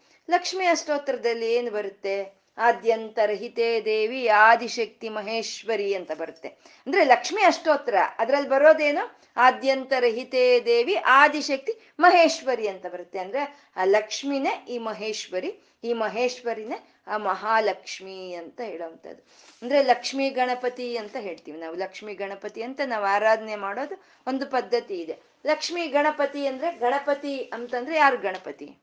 ಎಲ್ಲಾ ಗಣಗಳಿಗೂ ಯಾರು ಪತಿನೋ? ಅವನು ಗಣಪತಿ. ಎಲ್ಲಾ ಗಣಗಳಿಗೂ ಯಾರು ಪತಿ? ಶಿವನೇ. ಶಿವನೇ ಗಣಪತಿ. ಆ ಶಿವನ ಶಕ್ತಿನೇ ಲಕ್ಷ್ಮಿ ಅಂತ ಹೇಳೋದು. ಇದು ನಮ್ಗೆ ಶಿವ ಪುರಾಣದಲ್ಲಿ ಹೇಳ್ತಾರಂತೆ, ಆ ಶಿವನ ಅಂಕದ ಮೇಲೆ ಕೂತಿರುವಂತ ತಾಯಿಯನ್ನ ಮಹಾಲಕ್ಷ್ಮಿ ಅಂತ ಕರೀತಾರೆ ಅಂತ, ಶ್ಯಾಮ ಅಂತ ಕರೀತಾರೆ ಅಂತ, ಷೋಡಶಿ ಅಂತ ಕರೀತಾರೆ ಅಂತ. ಆ ತಾಯಿ ಮಹಾಲಕ್ಷ್ಮಿ. ನಾವು ಮಹೇಶ್ವರಿ, ಮಹಾದೇವಿ ಅಂತ ನಾವು ಏನ್ ಹೇಳ್ಕೊಂಡ್ವೋ ಆ ತಾಯಿ ಮಹಾಲಕ್ಷ್ಮಿ ಅಂತ ಹೇಳ್ತಾ ಮೃಡಪ್ರಿಯ ಅಂತ ಇದ್ದಾರೆ. ಮೃಡನಿಗೆ ಪ್ರಿಯಳು ಅಂತ. ಮೃಡ ಅಂದ್ರೆ ಶಿವನನ್ನ ಮೃಡ ಅಂತ ಕರೆಯೋದು. ಆ ಮೃಡನಿಗೆ ಪ್ರಿಯಳು ಅಂತ. ಅಂದ್ರೆ ಮಹಾಲಕ್ಷ್ಮಿ ಅಂದ್ರೆ ಅದು ಶಿವನ ಸೊತ್ತು ಅಂತ ಹೇಳೋದನ್ನ ಇಲ್ಲಿ ನಿರ್ಧಾರಿಸಿ ಹೇಳ್ತಾ ಇದ್ದಾರೆ. ಮಹಾಲಕ್ಷ್ಮಿ ಅನ್ನೋದು ಶಿವನ ಸೊತ್ತು ಅಂದ್ರೆ. ಮತ್ತೆ ಇಲ್ಲಿ ನಮ್ಗೊಂದು ಗೊಂದಲ ಅನ್ನೋದು ಉಂಟಾಗುತ್ತೆ. ಮಹಾಲಕ್ಷ್ಮಿ ನಾರಾಯಣನ ಪತ್ನಿ ಅಲ್ವಾ? ಇಲ್ಲೇನು ಲಿಕ್ಷ್ಮಲ ಶಿವನಿಗೆ ಪ್ರಿಯಳು ಅಂತ ಹೇಳ್ತಾ ಇದ್ದಾರೆ, ಮೃಡಪ್ರಿಯ ಅಂತ ಹೇಳ್ತಾ ಇದ್ದಾರೆ ಅನ್ನೋ ಗೊಂದಲ ನಮಗ್ ಬರ್ಬೋದು. ನಾರಾಯಣ ಅಂತಂದ್ರೆ ಸಮಸ್ತವಾದ ಒಂದು ಇದರಲ್ಲಿ ವ್ಯಾಪಿಸ್ಕೊಂಡಿರೋನು ನಾರಾಯಣ ಅಂತ ಹೇಳೋದು. ಶಿವ ಅಂತಂದ್ರೆ ಸಮಸ್ತವಾದ ಮಂಗಳವನ್ನ ಉಂಟು ಮಾಡೋವನನ್ನ ಶಿವನ, ಶಿವ ಅಂತ ಹೇಳ್ತೀವಿ. ಮತ್ತೆ ಸಮಸ್ತವಾದ ಮಂಗಳವನ್ನು ಉಂಟು ಮಾಡ್ತಾ ಇರುವಂತ ಶಿವನು ಎಲ್ಲ ಕಡೆ ವ್ಯಾಪಿಸ್ಕೊಂಡಿಲ್ವಾ? ಅವನೇ ನಾರಾಯಣ ಅಲ್ವಾ? ಅಂದ್ರೆ ನಾರಾಯಣನೇ. ಮತ್ತೆ ಎಲ್ಲಾ ಕಡೆ ವ್ಯಾಪಿಸ್ಕೊಂಡಿರುವಂತ ನಾರಾಯಣ ಅವನ್ ಮಂಗಳವನ್ನು ಉಂಟು ಮಾಡ್ತಾ ಇಲ್ವಾ? ಅವನು ಶಿವನಲ್ವಾ ಅಂದ್ರೆ ಅವನು ಶಿವನೇ. ಅಂದ್ರೆ ಲಕ್ಷ್ಮೀ ನಾರಾಯಣರ ಶಿವ ಕೇಶವರಲ್ಲಿ ಭೇದ ಇಲ್ಲ ಅಂತ. ಅಂದ್ರೆ ಶಿವನು ಒಂದೇ, ನಾರಾಯಣನು ಒಂದೇ, ಇಬ್ರು ಪರಬ್ರಹ್ಮ. ಆ ಪರಬ್ರಹ್ಮನ ಸೊತ್ತೆ ಮಹಾಲಕ್ಷ್ಮಿ. ಅವಳೇ ಮೃಡಪ್ರಿಯ ಅಂತ ಇದ್ದಾರೆ. ಅಂದ್ರೆ ಮೃಡನಿಗೆ ಒಂದು ಅತ್ಯಂತ ಒಂದು ಪ್ರಿಯವನ್ನು ತರೋಳು ಅಂತ. ಇದನ್ನ ಒಂದು ನಮ್ಗೆ ದೇವಿ ಭಾಗವತದಲ್ಲಿ ಹೇಳ್ತಾರಂತೆ, ಆ ತಾಯಿ ಆದ್ಯಾಲಕ್ಷ್ಮಿ ಅಂತ ಕರೀತಾರೆ. ಆದ್ಯಾಲಕ್ಷ್ಮಿ ಅಂದ್ರೆ ಆದಿಲಕ್ಷ್ಮಿ ಅಂತ ಅಂದ್ರೆ ಲಕ್ಷ್ಮೀ ಸರಸ್ವತಿ ದುರ್ಗೆಯರಿಗೆ ಮೊದಲೇ ಯಾವ ತತ್ವ ಇತ್ತೋ ಅವಳು ಆದ್ಯಾಲಕ್ಷ್ಮಿ, ಅವಳು ಆದಿಲಕ್ಷ್ಮಿ. ಅದನ್ನೇ ಹೇಳಿದ್ದಿ ಆದ್ಯಂತರ್ಹಿತೇ ದೇವಿ, ಆದಿಶಕ್ತಿ ಮಹೇಶ್ವರಿ ಅಂತ. ಆದಿಯಲ್ಲಿ ಇದ್ದಂತ ಆ ತಾಯಿನೇ ಆದ್ಯ, ಆದ್ಯಾಲಕ್ಷ್ಮಿ ಅಂತ ಹೇಳಿದ ಆ ತಾಯಿನೇ ಮಹಾಲಕ್ಷ್ಮಿ. ಅವಳು ಬೇರೆ ಯಾರು ಅಲ್ಲ, ಮೃಡಪ್ರಿಯ, ಮೃಡನಿಗೆ ಪ್ರಿಯಳು, ಶಿವನಿಗೆ ಪ್ರಿಯಳು ಅಂತ. ಮೃಡ ಮೃಡ, ಮೃ, ಮೃಡೇಶ್ವರ್ ಅಂತ ಗೋಕರ್ಣದಲ್ಲಿ ಒಂದು ಕ್ಷೇತ್ರ. ಆ ಕ್ಷೇತ್ರದಲ್ಲಿ ಶಿವನು ಮೃಡೇಶ್ವರನಾಗಿ ನೆಲೆಸಿರೋ ಅಂಥದ್ದು ಇದು ಮೃಡೇಶ್ವರ ಅಂತ ನಾವು ಏನೋ ಅದು ವ್ಯವಹಾರಿಕದಲ್ಲಿ ಮುರುಡೇಶ್ವರ ಆಗೋಗಿದೆ ಅದು. ಮೃಡ ಅಂದ್ರೆ ಆನಂದ ಸ್ವರೂಪನು ಅಂತ. ಆ ಆನಂದ ಸ್ವರೂಪನಾದ ಶಿವನನ್ನ ಮೃಡ ಅಂತ ವೇದಗಳು ಸ್ತುತಿಸೋ ಅಂತದ್ದು. ಮೃಡ ಅಂತಂದ್ರೆ ಆನಂದ. ಅಂದ್ರೆ ಸಚ್ಚಿತ್ ಆನಂದದ ಸ್ವರೂಪನು ಮೃಡಣ್ಣು ಅಂತ. ಅಂದ್ರೆ ಆನಂದ ಸ್ವರೂಪನಾದ ಶಿವನಿಗೆ ಯಾರು ಆನಂದವನ್ನು ಕೊಡ್ತಾ ಇದ್ದಾಳ ಅವಳು ಮೃಡಪ್ರಿಯ ಅಂತ. ಅವನೇ ಆನಂದ ಸ್ವರೂಪನು. ಆ ಆನಂದ ಸ್ವರೂಪನಿಗೆ ಆನಂದವನ್ನು ಕೊಡ್ತಾ ಇರೋಂತ ತಾಯಿ, ಆ ಮಹಾಲಕ್ಷ್ಮಿ, ಆ ಮೃಡಪ್ರಿಯಳ, ಆ ಮಹೇಶ್ವರಿ, ಅವಳು ಒಂದು ಮೃಡನಿಗೆ ಪ್ರಿಯಳ, ಅವಳು ಆನಂದವನ್ನು ಕೊಡ್ತಾ ಇದ್ದಾಳೆ ಅವನಿಗೆ ಅಂತ ಮೃಡಪ್ರಿಯ ಅಂತಂದ್ರು ಮೃಡಪ್ರಿಯ ಇಲ್ಲಿಂದ ನಮ್ಗೆ, ಇಲ್ಲಿಗೆ ವನದುರ್ಗ ಮಾಲಾ ಮಂತ್ರ ಅನ್ನೋದು ಮುಗಿಯುತ್ತೆ. ಮೃಡಪ್ರಿಯ ಸರ್ವಶಕ್ತಿಮಯಿಯಿಂದ ಹಿಡಿದು ಮೃಡಪ್ರಿಯವರೆಗೂ ವನಮಾಲಾ, ವನದುರ್ಗ ಮಾಲಾ ಮಂತ್ರಗಳು ಮುಗಿಯುತ್ತೆ. ಇನ್ನಿಲ್ಲಿಂದ ನಮ್ಗೆ ಹೇಳ್ತಾ ಇರುವಂಥವು ಸುಮಾರು ಹದ್ನಾಲ್ಕು ನಾಮಗಳನ್ನ ಸಪ್ತ, ದುರ್ಗಾ ಸಪ್ತಶತಿ ಮಂತ್ರಗಳು ಅಂತ ಹೇಳ್ತಾರೆ. ಇದನ್ನ ದೇವಿ ಮಹಾತ್ಮೆ ಅಂತ ಹೇಳ್ತಾರೆ. ದೇವಿ ಮಹಾತ್ಮೆಯ ಒಂದು ನಾಮಗಳು ಹದ್ನಾಲ್ಕು ನಾಮಗಳನ್ನ ಹೇಳ್ತಾ ಇದ್ದಾರೆ. ದುರ್ಗಾ ಸಪ್ತಶತಿ ಅನ್ನೋದು ಹದ್ಮೂರು ಅಧ್ಯಾಯಗಳಿರುತ್ತೆ. ಹದ್ಮೂರು ಅಧ್ಯಾಯಗಳು ಮತ್ತೆ ಸಮಿಷ್ಟಿಯಾಗಿ ಒಂದಿರುತ್ತೆ. ಇಲ್ಲಿ ಆ ಹದ್ಮೂರು ಅಧ್ಯ, ಅಧ್ಯಾಯಗಳಿಗೂ ಹದ್ಮೂರು ನಾಮಗಳನ್ನ ಕೊಡ್ತಾ ಇನ್ನೊಂದು ಸಮಿಷ್ಟಿಯಾದಂಥ ಒಂದು ನಾಮವನ್ನ ಹದ್ನಾಲ್ಕನೇ ನಾಮವಾಗಿ ಇಲ್ಲಿ ಮಹಾ ಮಹಾ ಮಹಾ ಅಂತ ಹದಿನಾಲ್ಕು ನಾಮಗಳನ್ನ ಹೇಳ್ತಾ ಇದ್ದಾರೆ. ಹೇಗೆ ಹೇಳ್ತೀರಾ? ಇದು ದುರ್ಗಾ ಸಪ್ತಶತಿಯ ಒಂದು ನಾಮಗಳು ಇವು. ಒಂದು ದೇವಿ ಮಹತ್ಯೆಯನ್ನು ಹೇಳ್ತಾ ಇರುವಂತ ನಾಮಗಳು ಅಂತ ನೀವು ಹೇಗೆ ಹೇಳ್ತೀರಾ ಅಂದ್ರೆ ಒಂದು ಒಂದು ಹದ್ಮೂರು ಅಧ್ಯಾಯಗಳಲ್ಲಿ ಎಷ್ಟು ಶ್ಲೋಕಗಳು ಇರುತ್ತೋ ಅದು ಪ್ರತಿಯೊಂದು ಶ್ಲೋಕದಲ್ಲಿ ಒಂದೊಂದು ಬೀಜಾಕ್ಷರ ಇರುತ್ತಂತೆ. ಪ್ರತಿಯೊಂದು ಶ್ಲೋಕದಲ್ಲಿ ಒಂದೊಂದು ಬೀಜಾಕ್ಷರ. ಆ ಸಮಿಷ್ಟಿಯಾಗಿ ಇನ್ನೊಂದು ಬೀಜಾಕ್ಷರ ಕೊನೆಗೆ ಇರುವಂತದ್ದು ಅಂದ್ರೆ ಆ ಬೀಜಾಕ್ಷರ ಭಾವನೆಗಳನ್ನ, ಆ ಬೀಜಾಕ್ಷರ ಅರ್ಥವನ್ನ ನಮಗೂ ತಂದು ಕೊಡ್ತಾ ಇರೋವಂಥವೇ ಈ ಹದ್ಮೂರು ನಾಮಗಳು ಅಂತ. ಇಲ್ಲಿಂದ ಹದ್ಮೂರು ಮತ್ತೆ ಸಮಿಷ್ಟಿಯಾಗಿ ಒಂದು ಹೇಳೋವಂಥದ್ದು ಹದ್ನಾಲ್ಕು ನಾಮಗಳು. ಮಹಾರೂಪ ಇಂದ ಹಿಡ್ದ ಮಹಾಯೋಗೇಶ್ವರೇಶ್ವರಿವರೆಗೂ ಇರೋ ಅಂತ ಈ ಹದ್ನಾಲ್ಕು ನಾಮಗಳು ದೇವಿ ಮಹಾತ್ಮೆಯನ್ನ, ದುರ್ಗಾ ಸಪ್ತಶತಿಯನ್ನ, ಆ ಉಪಾಸನ ಫಲವನ್ನ ನಮ್ಗೆ ತಂದ್ಕೊಡುವಂತ ನಾಮಗಳಿವು. ಎಂತ ಒಂದು ಜೋಡಣೆ ಅನ್ನೋದು ನೋಡಿ ವಶಿನ್ಯಾದಿ ವಾಗ್ದೇವತೆಯರ್ದು ದುರ್ಗಾ ಅಂದ್ರು. ದುರ್ಗಾ ಅಂದ್ರೆ ಯಾವ ತತ್ವ ಮನಸ್ಸಿಗೂ ತಿಳಿಯಲ್ವೋ, ಮಾತುಗೂ ತಿಳಿಯಲ್ವೋ ಆ ತತ್ವವನ್ನ ದುರ್ಗ ಅಂತಂದ್ರು. ಆ ದುರ್ಗನನ್ನ ಸರ್ವ ಸರ್ವ ಸರ್ವ ಅಂತ ಸರ್ವ ಮಂತ್ರ ಸ್ವರೂಪಿಣಿ, ಸರ್ವ ಯಂತ್ರಾತ್ಮಿಕ, ಸರ್ವತಂತ್ರ ರೂಪ ಅಂತ ಸರ್ವ ಅಂದ್ರು. ಇವಾಗ ಸರ್ವದಿಂದ ಮಹಾಗೆ ತಗೊಂಡೋಗಿದ್ದಾರೆ. ಮಹಾ ಮಹಾ ಅಂತ ಮಹಾರೂಪ, ಮಹಾ ಅಂತ ಮಹಾ ಮಹಾ ಇದಕ್ಕೆ ತಗೊಂಡೋಗಿದ್ದಾರೆ. ಆ ಪರಬ್ರಹ್ಮಳನನ್ನ ಸರ್ವ ಮಹಾ ಅಂತ ಒಂದು, ಆ ಒಂದು ಪದಗಳನ್ನ ಪರಬ್ರಹ್ಮಗಳಿಗೆ ವೇದಗಳು ಕೊಟ್ಟಿರೋ ಸರ್ವಾಂತ ಸರ್ವ ಅಂತ ಬಳಸಿದ್ವಿ, ಮಹಾ ಅಂತ ಬಳಸಿದ್ವಿ ಅಂತ ಅಂದ್ರೆ ಅದು ಪರಬ್ರಹ್ಮಳಗೆ ಸೇರುತ್ತೆ ಅಷ್ಟೆ. ನಾವು ಸುಮ್ಮನೆ ಹೇಳ್ತಾ ಇರ್ತೀವಿ, ಮಹಾ ಮಹಾ ಬುದ್ಧಿಮಂತ ಅಂತ ಹೇಳ್ತೀವಿ ಅಥವಾ ಮಹಾ ಒಂದು ಪ್ರಚಂಡನು ಮಹಾಶಕ್ತಿ ಸಹ ನಾವು ಹೇಳ್ತೀವಿ. ಅಂದ್ರೆ ಮಹಾ ಅನ್ನೋ ಶಬ್ದ ಇನ್ನ ಅದಕ್ಕೆ ಸಮಾನವಾಗಿರೋದು, ಅದಕ್ಕೆ ಅಧಿಕವಾಗಿರೋದು ಯಾವುದು ಇಲ್ವೋ ಅದಕ್ಕೆ ನಾವು ಮಹಾ ಅಂತ ಕರೆಯುವಂಥದ್ದು. ಅಂತ ಆ ದುರ್ಗೆ ಮನಸ್ಸಿಗೂ ಮಾತಿಗೂ ಸಿಕ್ಕದಲೆ ಅಂತ ದುರ್ಗೆ, ಅವಳು ಸರ್ವ, ಅವಳೇ ಮಹಾ, ಅವಳೇ ಪರಬ್ರಹ್ಮ ಸ್ವರೂಪಿಣಿ ಅಂತ ಇವಾಗ ಈ ಸ್ವ ದುರ್ಗಾ ಸಪ್ತಶತಿಯಲ್ಲಿ ನಮ್ಗೆ ಹೇಳೋ ಆ ಅಧ್ಯಾಯಗಳು ನಮ್ಗೆ ಏನ್ ಹೇಳುತ್ತೋ ಅದನ್ನ ಇಲ್ಲಿ ನಮ್ಗೆ ಒಂದೊಂದು ನಾಮಗಳಲ್ಲಿ ಹೇಳ್ಕೊಂಡು ಬರ್ತಾ ಇದ್ದಾರೆ. ಮಹಾರೂಪ ಅಂತ ಇದ್ದಾರೆ. ಆ ತಾಯಿ ಮಹಾರೂಪ ಅಂತ. ಆ ರೂಪವನ್ನು ನಾವು ಏನ್ ಹೇಳೋಣ? ನಿಜವಾಗ್ಲೂ ತಾಯಿಗೆ ರೂಪ ಇದೆಯಾ ಅಂದ್ರೆ ಇಲ್ಲ. ನಾಮ ರೂಪ ರಹಿತವಾದ ಆ ಚೈತನ್ಯಕ್ಕೆ ಯಾವುದು ರೂಪ ಅಂತ ಇಲ್ಲ ಅಂತ. ಅಂದ್ರೆ ತಾನು ಆ ಸಮಯಕ್ಕೆ ತಕ್ಕಂತೆ ತಾನು ಒಂದು ರೂಪವನ್ನ ಪಡ್ಕೊಳ್ತಾಳೆ. ಆ ಪಡ್ಕೊಳ್ಳೋ ಅಂತ ಒಂದು ರೂಪ, ಆ ನಾಮ ಅನ್ನೋದು ದಿವ್ಯವಾದಂಥ ರೂಪಗಳು, ದಿವ್ಯವಾದ ನಾಮಗಳನ್ನ ಪಡ್ಕೊಳ್ತಾಳೆ. ಆ ಪಡ್ಕೊಳ್ಳೋವಾಗ ಆ ಸಮಯಕ್ಕೆ ತಕ್ಕಂತೆ ಯಾವ ರೀತಿ ಆ ರೂಪವನ್ನು ತಾನು ಪಡ್ಕೋಬೇಕು ಆ ರೀತಿ ಪಡ್ಕೊಳ್ತಾಳೆ. ಧರ್ಮ ಸಂಸ್ಥಾಪನಾರ್ಥಾಯ ಸಂಭವಾಮಿ ಯುಗೆ ಯುಗೆ ಅಂತ. ಆ ಧರ್ಮಕ್ಕೆ ಯಾವಾಗ ಕುಂದು ಬರುತ್ತೋ ಆ ಧರ್ಮವನ್ನು ರಕ್ಷಣೆ ಮಾಡೋ ಸಲುವಾಗಿ ಆ ತಾಯಿ ಆಯಾ ಸಮಯಕ್ಕೆ ತಕ್ಕಂತೆ ಆಯಾ ಆಯಾ ಒಂದು ರೂಪಗಳನ್ನ ಪಡ್ಕೊಳ್ತಾಳೆ ಅಂತ. ಇಲ್ಲಿ ಯುಗೆ ಯುಗೆ ಅಂದ್ರೆ ಯುಗಕ್ಕೊಂದ್ಸಲಿ ಬರ್ತಾಳೆ ಅಂತ ಅಲ್ಲ ಅರ್ಥ. ಯಾವಾಗ ಅವಶ್ಯಕತೆ ಬಿದ್ರೆ ಆವಾಗೆಲ್ಲ ಬರ್ತಾಳೆ ಆ ತಾಯಿ ಅಂತ. ಅದು ಪಡ್ಕೊಳ್ಳೋವಾಗ ದಿವ್ಯವಾದ ರೂಪವನ್ನು ಪಡ್ಕೊಳ್ತಾಳೆ, ದಿವ್ಯವಾದ ನಾಮವನ್ನು ಪಡ್ಕೊಳ್ತಾಳೆ. ಈ ಹಿರಣ್ಯಾಕ್ಷನು ಭೂಮಿಯನ್ನ ತಗೊಂಡು ಹೋಗಿ ಸಮುದ್ರದಲ್ಲಿ ಬಿಸಾಕದ. ಆ ಭೂಮಿ ಹೇಗಿರುತ್ತೆ? ಗುಂಡಾಗಿರುತ್ತೆ, ಬಾಲ್ ತರ ಇರುತ್ತೆ, ಗುಂಡಾಗಿರುತ್ತೆ. ಆ ಗುಂಡಾಗಿ, ಬಾಲನ ಹಾಗೆ ಗುಂಡಾಗಿ ಇರುವಂತ ಭೂಮಿಯನ್ನ ತೆಗೆದು ಅದ್ರ ಕಕ್ಷೆಯಲ್ಲಿ ಇಡಬೇಕು ಅಂದ್ರೆ ಅದಕ್ಕೆ ಸರಿಯಾದ ರೂಪವನ್ನು ತಗೊಳ್ತಾನೆ ನಾರಾಯಣನು, ಸರಿಯಾದ ರೂಪ. ಒಂದು ವರಾಹನ ಅವತಾರವನ್ನು ತಗೊಳ್ತಾನೆ. ಆ ವರಾಹನಿಗೆ ಮೂತಿಗೆ ಪಕ್ಕದಲ್ಲಿ ಕೋರೆಗಳಿರುತ್ತೆ. ಆ ಕೋರೆಗಳ ಮಧ್ಯದಲ್ಲಿ ಆ ಒಂದು ಭೂಮಿ ಅನ್ನೋ ಒಂದು ಬಾಲನ್ನ ಹಿಡಿದು ಮೇಲೆ ತಗೊಂಡು ಬರ್ತಾನೆ. ಅವಾಗ ಬರೋವಾಗ ಅವನ ರೂಪ ಹೇಗೆ ಕಾಣಿಸುತ್ತೆ ದೇವ ದೇವತೆಗಳಿಗೆ ಅಂದ್ರೆ ಮಹಾವರಾಹನಾಗಿ ಸಾಕ್ಷಾತ್ಕಾರವನ್ನು ಮಾಡ್ತಾನೆ. ಆ ಮಹಾವರಾಹನ ಒಂದು, ಆ, ವಿಗ್ರಹವನ್ನ, ರೂಪವನ್ನ ಏನಂತ ನಾವು ವರ, ವರ್ಣ, ವರ್ಣಿಸೋದಕ್ಕೆ ಸಾಧ್ಯ ಆಗುತ್ತೆ? ಅದು ಮಹಾರೂಪ. ಆ ಸಮಯಕ್ಕೆ ಯಾವ ರೀತಿ ಬರ್ಬೇಕೋ ಆ ರೀತಿ ಒಂದು ರೂಪವನ್ನ ತಗೊಳ್ತಾಳೆ ತಾಯಿ.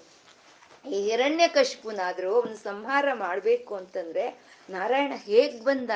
ತಲೆಯ ಭಾಗ ಸಿಂಹ, ಶರೀರದ ಭಾಗ ಮನುಷ್ಯನ ಭಾಗ. ಮತ್ತೆ ಜೂಲು ಕೂದಲನ್ನೆಲ್ಲ ಬಿಟ್ಕೊಂಡು, ಆ ಉಗುರುಗಳನ್ನೆಲ್ಲ ಬಿಟ್ಕೊಂಡು ಬಂದಂತ ಮಹಾರೂಪವನ್ನ ನಾವು ಏನಂತ ವರ್ಣನೆ ಮಾಡೋದಕ್ಕೆ ಸಾಧ್ಯ ಆಗುತ್ತೆ? ಅದು ಮಹಾರೂಪ ಅಂತ. ಅದಕ್ಕೆ ತಕ್ಕಂತನಾದಂತ, ಸಮಾನವಾದಂತ ರೂಪವಾಗ್ಲಿ, ಒಂದು ಅಧಿಕವಾದಂಥ ರೂಪವಾಗ್ಲಿ ಯಾವುದು ಇಲ್ವೋ ಅದನ್ನೇ ಮಹಾರೂಪ ಅಂತ ಹೇಳೋದು. ಆ ತಾಯಿ ನಾಮ ರೂಪರಹಿತವಾದ ಚೈತನ್ಯವನ್ನ ಆ ತಾಯಿ ತಗೊಳ್ಳೋ ಅಂತ ಒಂದು ರೂಪಗಳು ದಿವ್ಯವಾಗಿರುತ್ತೆ. ದಿವ್ಯವಾದ ನಾಮಗಳನ್ನು ತಗೊಳ್ತಾಳೆ. ಅದು ಮಹಾರೂಪ ಅಂತ. ಇದೇ ದುರ್ಗಾ ಸಪ್ತಶತಿಯಲ್ಲಿ ಪ್ರಪ್ರಥಮದಲ್ಲೇ ಅವರು ಹೇಳ್ತಾರಂತೆ, ತ್ರಿಮೂರ್ತಿಗಳು ಪ್ರಾರ್ಥಿಸ್ತಾರೆ, ಮ, ಮಹಿಷಾಸುರನ ಸಂಹಾರ ಆಗ್ಬೇಕು, ತಾಯಿ ನೀನು ಬಾ ಅಂತ ಅವರು ಪ್ರ, ಅವರು ಪ್ರಾರ್ಥಿಸಿದಾಗ ಸಮಸ್ತವಾದ ಪ್ರ, ದೇವತೆಗಳ ಶಕ್ತಿಯನ್ನ ತಗೊಂಡು ಅಖಂಡ ರೂಪವಾಗಿ, ಅಗ್ನಿ ಜ್ವಾಲೆಯಾಗಿ ಆ ತಾಯಿಯಲ್ಲಿ ತನ್ನನ್ನು ತಾನು ಪ್ರಕಟಿಸ್ಕೊಳ್ತಾಳೆ ಅವಾಗ. ಆ ಅಗ್ನಿ ಜ್ವಾಲೆಯನ್ನ ಏನು ವರ್ಣನೆ ಮಾಡೋದು? ಅದು ಏನು ರೂಪ? ಆ ತಾಯಿಯ ಕಿರೀಟ ಹೋಗಿ ಒಂದು ಆಕಾಶಕ್ಕೆ ತಗಲ್ತಂತೆ. ಸಾವಿರಾರು ಕೈಗಳು, ಸಾವಿರಾರು ತಲೆಗಳು, ಸಾವಿರಾರು ಒಂದು ಅಂಗಾಂಗಗಳಿಂದ ಕೂಡಿರೋ ಶರೀರ. ಅಮ್ಮನವರ ಪಾದಗಳು ಎಲ್ಲಿ ಇಟ್ಲೋ ಆ ಪಾದಗಳ ಬಾ, ಭಾರಕ್ಕೆ ಆ ಪ್ರಾಂತ ಎಲ್ಲ ಪಾತಾಳವಾಗಿ ಹೋಯ್ತಂತೆ. ಅಂತ ವಿಶ್ವ ವಿಗ್ರಹ ರೂಪವನ್ನು ತಾಳಿರೋ ಅಂತ ತಾಯಿಯ ರೂಪ ಮಹಾರೂಪ ಅದು ಅಂತ ಹೇಳ್ತಾ ಇದ್ದಾರೆ. ಮಹಾರೂಪ, ಮಹಾಪೂಜ್ಯ ಅಂತ ಇದ್ದಾರೆ. ಮಹಾಪೂಜ್ಯ ಅಂದ್ರೆ ಎಲ್ಲ ಇಂಥ ರೂಪಕ್ಕಲ್ದಲೆ ಇನ್ಯಾವ ರೂಪಕ್ಕೆ ನಾವು ಪೂಜೆ ಮಾಡೋದಕ್ಕೆ ಸಾಧ್ಯ ಆಗುತ್ತೆ? ಪ್ರಪಂಚ ಪೂರ್ತಿ ತುಂಬಿಕೊಂಡಿದ್ದಾಳೆ. ಅವಳು ಹೀಗಿದ್ದಾಳೆ ಅಂತ ಮನಸ್ಸಿಗೂ ಗೋಚರವಾಗಲ್ಲ. ಅವಳು ಹೀಗಿರ್ಬೋದು ಅಂತ ಹೇಳಕ್ಕೆ ಮಾತುಗಳು ಸಿಕ್ಕಲ್ಲ. ಸಮಸ್ತವಾದ ಪ್ರಾಣಿ ಪ್ರಕೃತಿಗೆ ಕಾರಣವಾಗಿರುವಂತ ಈ ತಾಯಿ ನಲ್ದಲೆ ಇನ್ನ ಯಾರನ್ನ ನಾವು ಪೂಜೆ ಮಾಡೋದಕ್ಕೆ ಸಾಧ್ಯ ಆಗುತ್ತೆ? ಅಂತ ಮಹಾಪೂಜ್ಯ? ಯಾರ ಕೈಯಲ್ಲಾದ್ರೂ ಸರಿ, ಎಂಥ ಸಂದರ್ಭದಲ್ಲಾದ್ರೂ ಸರಿ, ಆ ಪೂಜೆಯನ್ನ ಸ್ವಾ, ಸ್ವೀಕಾರ ಮಾಡೋ ಅಂತ ಅರ್ಹತೆ ಉಳ್ಳಂತ ಲಲಿತೆ ಅವಳು ಮಹಾಪೂಜ್ಯಳು ಅಂತ ಹೇಳ್ತಾ ಇದ್ದಾರೆ.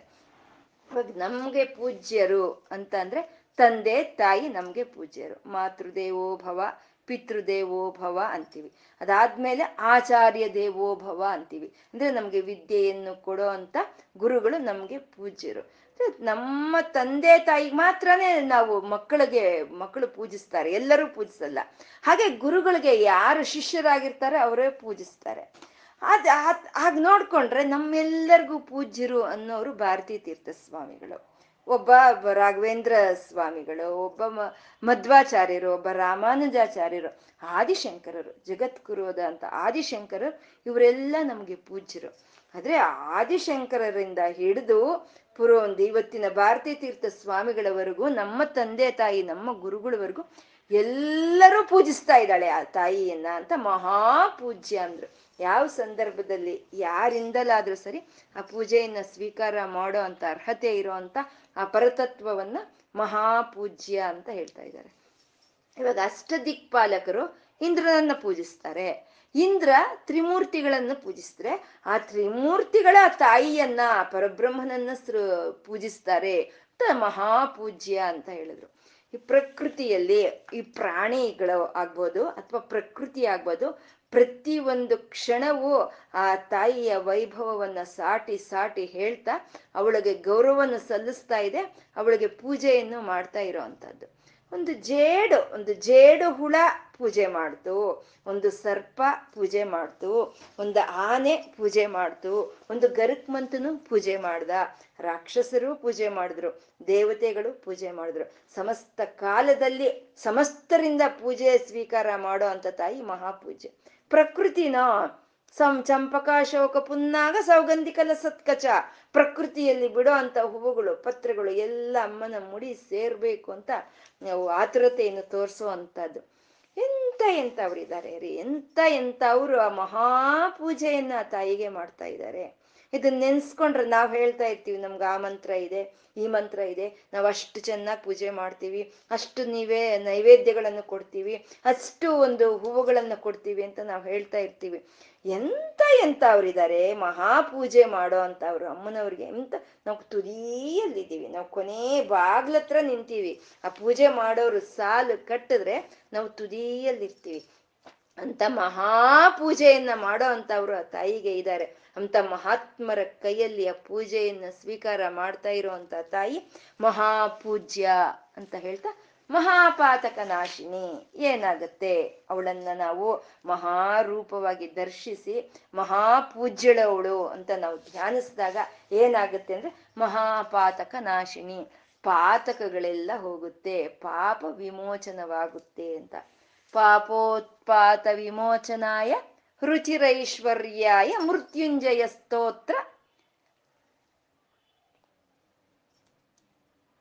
ಮೃತ್ಯುಂಜಯ ಸ್ತೋತ್ರ ಅಂತ. ಪಾಪೋತ್ಪಾತ ವಿಮೋಚನಾಯ ಅಂದ್ರೆ ಪಾಪಗಳು ಹೋಗ್ಬೇಕು. ನಾವು ಮಾಡಿರೋ ಅಂತ ಪಾಪಗಳನ್ನ ಆ ತಾಯಿ ನಮ್ಮಿಂದ ಕಳಿ, ಕಳೀತಾಳೆ ಅಂತ. ಪಾಪಗಳು ಅಂತ ಅಂದ್ರೆ ಎಷ್ಟಿರುತ್ತೆ? ಮಹಾಪಾತಕಗಳಿರುತ್ತೆ ಉಪಪಾತಕಗಳು ಉಪಪಾತಕಗಳಿರುತ್ತೆ, ಸಂಕಲೀಕರಣ ಪಾತಕಗಳು ಮತ್ತೆ ಮಲನೀಕರಣ ಪಾತಗಳು ಅಂತ ಅಪಾತ್ರೀಕರಣಗಳು ಜಾತಿ ಭ್ರಂಶಕರಳು ಅಂತ ಅನೇಕವಾದ ಪಾತಕಗಳು ಅಂತ ಇರುತ್ತೆ. ಅಂದ್ರೆ ಇವೆಲ್ಲ ಪಾಪಗಳು ಅಂತ. ನಾವು ಕಾಶಿಯಲ್ಲಿ ನಾವು ಪಾಪಗಳು, ಪಾಪೋತ್ಪಾತ ವಿಮೋಚನಾಯ ಅಂತ. ಪಾಪಗಳು ಉಪ್ ಎಂತಾವು ಅಂದ್ರೆ ಉಪಪಾತಗಳು ಸಂಕೀಲ ಸಂಕಲೀಕರಣ ಪಾತಗಳು ಮಲಿನೀಕರಣ ಪಾತಕಗಳು, ಮಹಾಪಾತಕಗಳು ಅಂತ ಎಷ್ಟೋ ಪಾಪಗಳು ಇರೋ ಅಂಥದ್ದು ನಾವು ಕಾಶಿಗೆ ಹೋಗಿ ಗಂಗೆಯಲ್ಲಿ ಮುಳುಗ್ಬೇಕು ಅಂದ್ರೆ ಅಲ್ಲಿರುವಂಥವ್ರು ಸಂಕಲ್ಪ ಹೇಳಿಸ್ತಾರೆ. ಆ ಸಂಕಲ್ಪ ಹೇಳಿಸೋವಾಗ ಇಷ್ಟು ವಿಧವಾದ ಪಾಪಗಳು ಈ ಗಂಗಾ ನದಿ ಸ್ನಾನದಿಂದ ಹೋಗುತ್ತೆ ಅಂತ ಅವ್ರು ಸಂಕಲ್ಪ ಹೇಳ್ತಾಳೆ ಆ ಪಾಪಗಳ ಲಿಸ್ಟ್ ನೋಡ್ಬಿಟ್ರೆ ನಾವು ಇಷ್ಟು ಪಾಪಗಳು ಇದೆಯಾ ಅಂತ ನಾವು ಮತ್ತೆ ಇನ್ನೊಂದ್ಸಲಿ ಮುಳುಗೋಗ್ಬೇಕು ಗಂಗೆಯಲ್ಲಿ. ಅಷ್ಟು ಪಾತಕಗಳಿರುತ್ತೆ. ಆ ಪಾಪಗಳನ್ನೆಲ್ಲ ನಮ್ಮಿಂದ ತೊಳೆದು ಹಾಕೋ ಅಂತ ತಾಯಿ ಮಹಾ ಮಹಾಪಾತಕ ನಾಶಿನಿ ಅಂತಂದ್ರು. ಅಂದ್ರೆ ಪಾಪಗಳು, ಮಾಡಿದ ಪಾಪಗಳು ಹೋಗ್ಬೇಕು ಅಂತ ಯಾರಿಗಾದ್ರೂ ಇರುತ್ತೆ, ನಮ್ಮೆಲ್ಲರಿಗೂ ಇರುತ್ತೆ. ಯಾವುದೋ ಒಂದು ಪ್ರಾಯಶ್ಚಿತ್ತ ಮಾಡ್ಕೋಬೇಕು, ಮಾಡಿದ್ದ ಒಂದು ಪಾಪ ಹೋಗ್ಬೇಕು ಅನ್ನೋದು ಪ್ರತಿಯೊಬ್ಬರಿಗೂ ನಮ್ಗಿರುತ್ತೆ. ಆದ್ರೆ ನಾವು ಮಾಡೋ ಅಂತ ಪ್ರಾಯಶ್ಚಿತ್ತದಿಂದ ಆ ಪಾಪ ಅನ್ನೋದು ಮೇಲ್ಮೇಲೆ ಹೋಗುತ್ತೆ ಅಷ್ಟೇ. ಆ ಪಾಪ ಮಾಡೋ ಅಂತ ಒಂದು ಸಂಸ್ಕಾರಗಳು ಹಾಗೆ ಉಳಿಯುತ್ತೆ. ಅಂದ್ರೆ ಕುಸಂಸ್ಕಾರಗಳು. ಕುಸಂಸ್ಕಾರವಿದ್ದಾಗೆ ಪಾಪ ಮಾಡ್ತೀವಿ. ನಾವು ಯಾವುದೋ ಒಂದು ಪ್ರಾಯಶ್ಚಿತ್ತ ಮಾಡ್ಕೊಂಡ್ರೆ ನಮ್ಗೆ ಹೋಗೋ ಅಂತ ಒಂದು ಆ ಪಾಪಗಳು ಮೇಲ್ಮೇಲೆ ಹೋಗುತ್ತೆ. ಅದೇ ಈ ತಾಯಿಯನ್ನ ನಾವು ಆಶ್ರಯಿಸ್ಕೊಂಡಾಗ ಆ ಪಾಪಕ್ಕೆ ಕಾರಣವಾಗಿರೋ ಕುಸಂಸ್ಕಾರಗಳನ್ನು ಸಹಿತ ತಾಯಿ ತೆಗೆದು ಹಾಕ್ತಾಳೆ ಅಂತ. ಅಂದ್ರೆ ಇವಾಗ ಏನೋ ಒಂದು ನಾಯಿನೋ ಬೆಕ್ಕೋ ಏನೋ ಬಂತು. ಬಂತು, ನಾವು ಒಂದು ಸ್ವಲ್ಪ ಕಠಿಣವಾದ ಬುದ್ಧಿ ಇತ್ತು. ಅದನ್ನ ಒಡೆದು ಹಾಕಿದ್ವಿ. ಅದಕ್ಕೇನೋ ಒಂದು ಗಾಯವೋ ಆಯ್ತು ಅಥವಾ ಅದೇನೋ ಪ್ರಾಣನ ಬಿಡ್ತೋ ಏನೋ ಆಗೋಯ್ತು. ನಮ್ಗಿನ್ ಯಾವಾಗ್ಲೂ ಅದ್ ಮನ್ಸಿಗೆ ಬರುತ್ತೆ, ಹೌದಲ್ವಾ? ಅವತ್ ನಾವೀಗ ಮಾಡಿದ್ವಲ್ಲ ಅಂತ. ಸರಿ, ಅದಕ್ಕೆ ಯಾವ್ದೋ ಆ ನಾಯಿಗಳಿರೋ ಅಂತ ಒಂದು ಒಂದು ಇದಕ್ಕೆ ಹೋಗ್ತೀವಿ. ನಮ್ಗೆ ಕೈಲಾದಷ್ಟು ಡೊನೇಷನ್ ಅಂತ ಕೊಡ್ತೀವಿ, ಮಾಡ್ತೀವಿ. ಇದಕ್ಕೆ ಕ್ಷಮಿಸ್ಬಿಡು ಅಂತ ನಾವು ಕೇಳ್ಕೊಡ್ತೀವಿ. ಅಂದ್ರೆ ನಾವು ಪಾಪ, ಮಾಡಿದ ಪಾಪಕ್ಕೆ ಪ್ರಾಯಶ್ಚಿತ್ತವಾಗ್ಲಿ ಅಂತ ನಾವು ಅನ್ಕೊಳ್ತೀವಿ. ಆದ್ರೆ ಪಾಪಕ್ಕೆ ಪ್ರಾಯಶ್ಚಿತ್ತ ಆಗ್ಬೋದು ಆದ್ರೆ ತಾಯಿಯನ್ನ ಅನ್ಸ, ಆಶ್ರಯಿಸ್ಕೊಂಡ್ರೆ ಅಂತ ಪಾಪ ಮಾಡೋ ಅಂತ ಬುದ್ಧಿಯನ್ನ ನಮ್ಮಿಂದ ತೆಗೆದುಹಾಕ್ತಾಳೆ ಅಂತ. ಅದು ಮಹಾಪಾತಕ ನಾಶಿನಿ ಅಂತ ಯಾವ ಪಾಪಗಳನ್ನ ತೊಳೆದಾಕ್ತಾ ಪಾತಕಗಳನ್ನ ಕಳೀತಾಳೆ ಅಂತ. ಅಂದ್ರೆ ಇಲ್ಲಿ ಪಾಪಗಳು ಅನ್ನೋದು ನಮ್ಗೆ ತಿಳಿದು ನಡೆದ್ರು, ತಿಳಿದಲ್ಲೇ ನಡೆದ್ರು ಸರಿ, ಅದಕ್ಕೆ ಪ್ರಾಯಶ್ಚಿತ್ತ ಅಂತ ಆಗ್ಬೇಕು.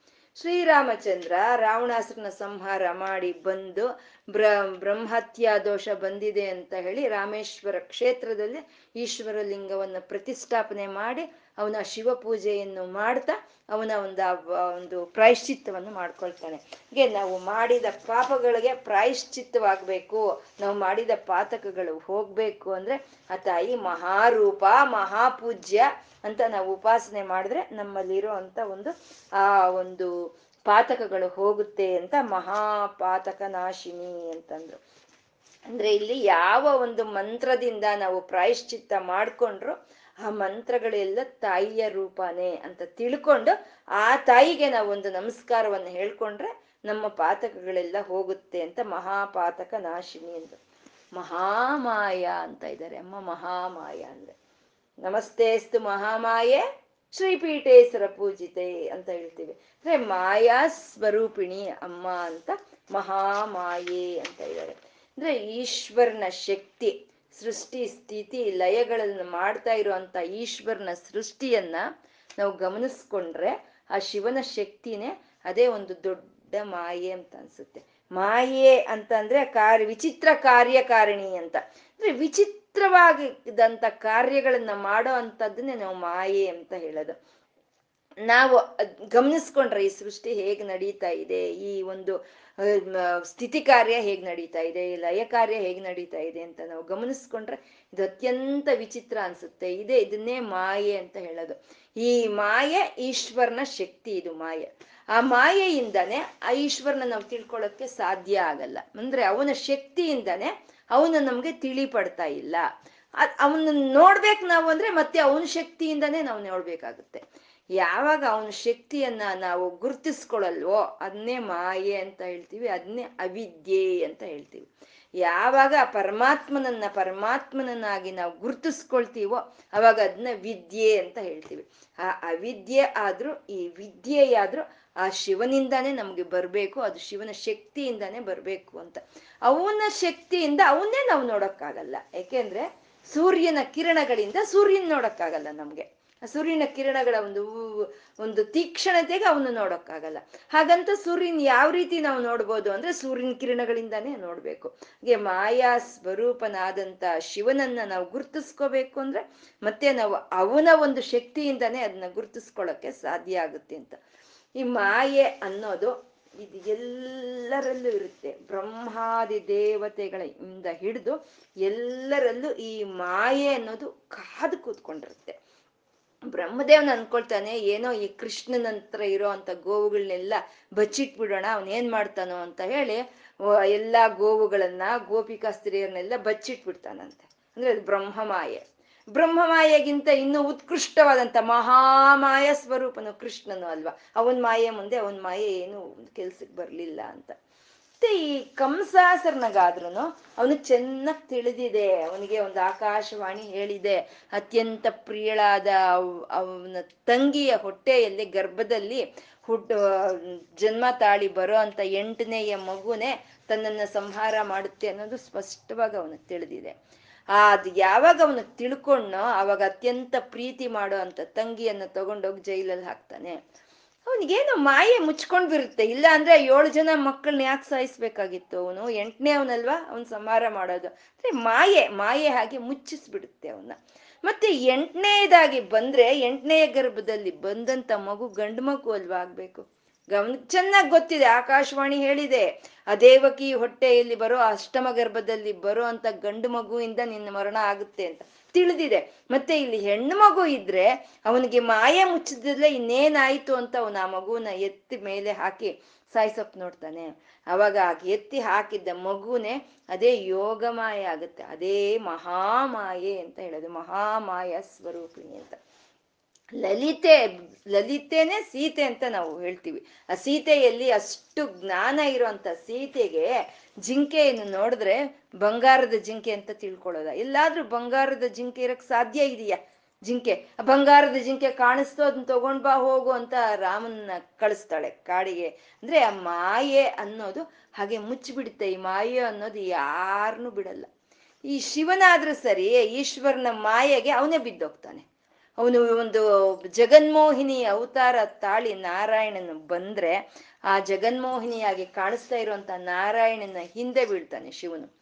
ಅಷ್ಟು ದೂರ ಹೋದ್ಮೇಲೆ ಅವನು ಆ ಜಗನ್ಮೋಹಿನಿ ಹೋಗಿ ನಾರಾಯಣನ ಅವತಾರ ತಾಳಿದ್ರೆ ಅವಾಗ ನಾಚಿಕೆ ಪಟ್ಕೊಂಡಂತೆ. ಶಿವನು, ಏನ್ ನನ್ನ ಮಾಯೆಯಲ್ಲಿ ನಾನೇ ಮುಳುಗೋದ್ನಿ ಅಂತೆ. ಹಾಗೆ ಇದು ಮಹಾಮಾಯೆ. ಇದರಿಂದ ಯಾರನ್ನು ಇದು ಯಾರ್ದು ಹೊರತುಪಡಿಸೋದಕ್ಕೆ ಸಾಧ್ಯ ಇಲ್ಲ. ಕೆಲವರು ಹೇಳ್ತಿರ್ತಾರೆ ನಾವು ಆ ಮಾಯೆಯನ್ನ ಗೆದ್ದು ಬಿಟ್ಟಿದೀವಿ ನಾವು ಜಯಿಸ್ಬಿಟ್ಟಿದ್ದೀವಿ ಅಂತ ಹೇಳ್ತಾರೆ. ಯಾರು ಮಾಯೆಯನ್ನ ಗೆದ್ದಿದ್ದೀವಿ ಅಂತಾರೋ, ಯಾರು ಈ ಮಾಯೆಯನ್ನ ಜಯಿಸಿದೀವಿ ಅಂತ ಹೇಳ್ತಾರೋ ಅವ್ರಿಗೆ ಅದು ಅದು ಅವ್ರ ಆ ಮಾಯೆಯಲ್ಲೇ ಇದ್ದಾರೆ ಅಂತ ಅರ್ಥ. ಯಾಕೆಂದ್ರೆ ಮಾಯೆ ಇದೆಯೋ ಗೊತ್ತಿಲ್ಲ, ಇಲ್ವೋ ಗೊತ್ತಿಲ್ಲ. ಇದೆಯೋ ಗೊತ್ತಿಲ್ಲ, ಇಲ್ದಲೇ ಇದೆಯೋ ಗೊತ್ತಿಲ್ಲ ಅನ್ನೋದನ್ನ ಗೆಲ್ಲೋದು ಹೇಗೆ ಸಾಧ್ಯ ಆಗುತ್ತೆ? ಒಂದು ಹಾವು ಬಿದ್ದಿದೆ, ಒಂದು ಒಂದು ಹಗ್ಗ ಬಿದ್ದಿದೆ. ಆ ಬಿದ್ದಿರೋ ಅಂತ ಹಗ್ಗವನ್ನ ಹಾವು ಅಂತ ಅನ್ಕೊಂಡು ನನ್ ಕೋಲ್ ತಗೊಂಡು ಹಾವನ್ ಸಾಯಿಸಾಕ್ದೆ ಸಾಯಿಸಾಕ್ದೆ ಅಂದ್ರೆ ಹೇಗಿರುತ್ತೆ ಅಲ್ಲ? ಹಾವೇ ಇಲ್ಲ. ಇರೋದು ಹಗ್ಗ. ಹಗ್ಗವನ್ನು ನೋಡಿ ಹಾವು ಅಂತ ಅನ್ಕೊಂಡು ಸಾಯಿಸಾಕ್ದೆ ಅಂದ್ರೆ ಅವನು ಗೆದ್ದಿದ್ದಾನೆ ಅಂತನ. ಈ ಮಾಯೆ ಅನ್ನೋದು ಇದೆಯೋ ಗೊತ್ತಿಲ್ಲ, ಇಲ್ವೋ ಗೊತ್ತಿಲ್ಲ, ಆದ್ರೆ ನಾನ್ ಜಯಿಸಿದೀನಿ ಅಂತಂದ್ರೆ ಆ ಮಾಯೆಯಲ್ಲೇ ಇದ್ದಾರೆ ಅಂತ. ಈ ಮಾಯೆಯಿಂದ ತಪ್ಪಿಸ್ಕೊಳ್ಳೋದಕ್ಕೆ ಯಾರ ಕೈಲೂ ಸಾಧ್ಯ ಆಗಲ್ಲ. ಇದನ್ನೇ ದೇವಿ ಭಾಗವತದಲ್ಲಿ ಆ ಸುಮೇಧನ ಹೇಳ್ತಾನೆ, ಸುರತ್, ಸುರತನಿಗೂ ಮತ್ತೆ ಆ ಸಮಾಧಿಗೂ ಹೇಳ್ತಾನೆ, ಆ ಮಾಯೆಯಿಂದ ಯಾರಿಗೂ ಅರ್ಥವೂ ಆಗಲ್ಲ, ಆ ಮಾಯೆ ಯಾರಿಗೂ ತಿಳಿಯೋದಿಲ್ಲ. ಮಹಾಮಾಯ ಸ್ವರೂಪಿಣಿ ನೀನು ಅಂತ ಹೇಳ್ತಾ ನಾವೊಂದು ನಮಸ್ಕಾರ ಮಾಡೋದೊಂದೇ ನಮ್ಗೆ ಇರೋ ಅಂತದ್ದು ಅಂತಾಗ ಮಾಯಾ ಸ್ವರೂಪಿಣಿ. ಇದು ಗರ್ಭದಲ್ಲಿ ಇರ್ಬೇಕಾದ್ರೆ, ಮಗು ಗರ್ಭದಲ್ಲಿ ಇರ್ಬೇಕಾದ್ರೆ ಏಳು ತಿಂಗಳು ಬರೋಷ್ಟೊತ್ತಿಗೆ ಅದಕ್ಕೆ ಚೆನ್ನಾಗಿ ಹಿಂದಿನ ಜನ್ಮಗಳಲ್ಲಿ ಎಷ್ಟು ಒಂದು ಅದು ಇದನ್ನ ತಾಳಿ ಅದು ಬಂದಿದೆ ಅನ್ನೋದು ಅದು ಚೆನ್ನಾಗಿ ಗೊತ್ತಾಗುತ್ತಂತೆ. ಎಷ್ಟು ಜನ್ಮಗಳಲ್ಲಿ ತಾನು ಗರ್ಭವಾಸ ಮಾಡಿದ್ದೀನಿ ಅನ್ನೋ ಚೆನ್ನಾಗಿ ಗೊತ್ತಾಗುತ್ತಂತೆ. ಗೊತ್ತಾಗಿ ಅದು ಭಗವಂತನಿಗೆ ಪ್ರಮಾಣ ಮಾಡುತ್ತಂತೆ. ಇಷ್ಟರವರೆಗೂ ಆಗೋಗಿದ್ದ, ಆಗೋಯ್ತು. ಇನ್ನು ಇವಾಗ ಭೂಮಿ ಮೇಲೆ, ಭೂಮಿ ಸ್ಪರ್ಶ ಆದ್ಮೇಲೆ, ಹುಟ್ಟಿದ ಮೇಲೆ ನಾನು ನಿರಂತರ ನಿನ್ನನ್ನೇ ಧ್ಯಾನಿಸ್ತಾ ಮತ್ತೆ ನಾನು ನಿನ್ನ ಹತ್ರ ಸೇರ್ಕೊಳ್ತೀನಿ. ನನಗೆ ಮತ್ತೆ ಈ ಗರ್ಭವಾಸ ಅನ್ನೋದು ಮಾಡೋ ಅಂತ ಪರಿಸ್ಥಿತಿ ನಾನು ತಂದ್ಕೊಳ್ಳಲ್ಲ ಅಂತ ಭಗವಂತನಿಗೆ ಪ್ರಮಾಣ ಮಾಡುತ್ತಂತೆ ಆ ಮಗು. ಒಂಬತ್ತು ತಿಂಗಳಾಗಿ ಆ ನೆಲದ ಮೇಲೆಗೆ ಒಂದು ಆ ಭೂಸ್ಪರ್ಶ ಮಾಡ್ತಾ ಇದ್ದಾಗೆ, ಮತ್ತೆ ಎಲ್ಲ ಮರ್ತೋಗುತ್ತೆ. ಎಲ್ಲಿ ಮರ್ತೋಯ್ತು? ಅನ್ಕೊಂಡಿದ್ದು ಎಲ್ಲಿ ಮರ್ತೋಯ್ತು? ಮಾಡಿದ್ದ ಪ್ರಮಾಣ ಎಲ್ಲಿ ಹೋಯ್ತು ಅಂದ್ರೆ, ಈ ಮಾಯೆ ಅನ್ನೋದು ಮುಚ್ಚಿಬಿಡ್ತು ಅಂತ. ಹೀಗೆ ಮಾಯಾ ಸ್ವರೂಪಿಣಿ ಆ ತಾಯಿ ಅಂತ ಮಹಾಮಾಯ ಅಂತಂದ್ರು. ಆ ಮಹಾಮಾಯ ಆದಂತ ತಾಯಿ, ಮಹಾಮಾಯ ಮಹಾಸತ್ವ ಅಂತ ಇದ್ದಾರೆ, ಮಹಾಸತ್ವ. ಅಂದ್ರೆ ಇಲ್ಲಿ ಮಹಾ, ಈ ಸತ್ವ ಮಹಾಸತ್ವ ಇಂದ ಇಂದ ಕೆಲವು ನಾಮಗಳನ್ನ ಮಹಾಸತ್ವ, ಮಹಾಶಕ್ತಿ, ಮಹಾರತಿ, ಮಹಾಭೋಗ, ಮಹೈಶ್ವರ್ಯ, ಮಹಾವೀರ್ಯ, ಮಹಾಬಲ, ಮಹಾಬುದ್ಧಿರ್, ಮಹಾಸಿದ್ಧಿರ್ ಅನ್ನೋದು ಒಂದು ಗುಂಪು ಗುಂಪಾಗಿ ಬರ್ತಾ ಇರುವಂತ ನಾಮಗಳು ಒಂದು ಗುಂಪಲ್ಲಿ ಬರ್ತಾ ಇದೆ. ಅಂದ್ರೆ ಬುದ್ಧಿ, ಸಿದ್ಧಿ, ರತಿ, ಭೋಗ, ಐಶ್ವರ್ಯ, ವೀರ್ಯ ಮಹಾ, ಬಲ ಅನ್ನೋವು ಇವು ಎಲ್ಲರಲ್ಲೂ ನಮ್ಮಲ್ಲೆಲ್ಲ ಇರೋದೇ. ಈ ಬಲವಾಗ್ಬೋದು, ಈ ಶಕ್ತಿ ಆಗ್ಬೋದು ರತಿ ಅಂದ್ರೆ ಪ್ರೀತಿ ಅನ್ನೋದಾಗ್ಬೋದು, ಈ ಭೋಗಗಳಾಗ್ಬೋದು, ಎಲ್ಲ ನಮ್ಮಲ್ಲಿರೋದೆ. ಆ ನಮ್ಮಲ್ಲಿ ಇರೋದನ್ನ ಮಹಾ ಮಹಾ ಅಂತ ತಾಯಿಗೆ ಯಾಕೆ ಹೇಳ್ತಾ ಇದ್ದಾರೆ ಅಂತ ಅಂದ್ರೆ ಈ ದೇವಿ ಭಾಗವತದ ಇಂದ ನಮ್ಗೆ ಬರೋ ಅಂತ ಒಂದು, ಆ ಒಂದು ಮಹತ್ವವನ್ನ ಇಲ್ಲಿ ತೋರಿಸ್ತಾ ಇದ್ದಾರೆ. ಅಂದ್ರೆ ಯಾದೇವಿ ಸರ್ವಭೂತೇಶು ಬುದ್ಧಿರೂಪೇಣ ಸಂಸ್ಥಿತ. ಯಾ ದೇವಿ ಸರ್ವಭೂತೇಶು, ಲಜ್ಜಾರೂಪೇಣ ಸಂಸ್ಥಿತ. ಯಾ ದೇವಿ ಸರ್ವಭೂತೇಶು, ದೃಷ್ಟಿರೂಪೇಣ ಸಂಸ್ಥಿತ ಅಂತ ಪ್ರತಿ ಒಂದರಲ್ಲೂ ಆ ತಾಯಿನೇ ಇದ್ದಾಳೆ ಅಂತ ನಾವು ತಿಳ್ಕೊಳ್ಳೋ ಅಂಥದ್ದೇ ದೇವಿ ಮಹಾತ್ಮೆ ಅಂತ. ಇವಾಗ ಮಹಾ ಮಹಾ ಆದಂತ ಶಕ್ತಿ ಸ್ವರೂಪಿಣಿ ಸಮಸ್ತವಾದಂತ ಸಮಿಷ್ಟಿಯಾದ ಶಕ್ತಿಗಳನ್ನ ಹೊಂದಿರುವಂಥ ತಾಯಿ ಯಾವ ರೀತಿ ವ್ಯಕ್ತಿಗತವಾಗಿ ಒಬ್ಬೊಬ್ರಿಗೂ ಆ ಶಕ್ತಿಯನ್ನ ಹಂಚಿಕೊಡ್ತಾಳೆ ಅನ್ನೋದು ನಾವು ಮುಂದಿನ ಒಂದು ಇದರಲ್ಲಿ ನಾವು ತಿಳ್ಕೊಳ್ಳೋಣ. ಇವತ್ತು ಅದೇನ್ ಹೇಳ್ಕೊಂಡಿದ್ದೀವೋ ಅದ ಮಹಾಮಾಯ ಶಕ್ತಿ ಸ್ವರೂಪಿಣಿ ಆದ ತಾಯಿಗೆ ಶಿವಶಕ್ತಿ ಐಕ್ಯವಾಗಿರೋ ಅಂತ ಶಿವಶಕ್ತಿಯರಿಗೆ ಅರ್ಪಣೆ ಮಾಡ್ಕೊಳ್ತಾ, ಆ ಶಿವಶಕ್ತಿಯರಿಗೆ ಒಂದು ನಮಸ್ಕಾರವನ್ನು ತಿಳಿಸ್ಕೊಳ್ತಾ. ಸರ್ವಂ ಶ್ರೀ ಲಲಿತಾರ್ಪಣ ಮಸ್ತು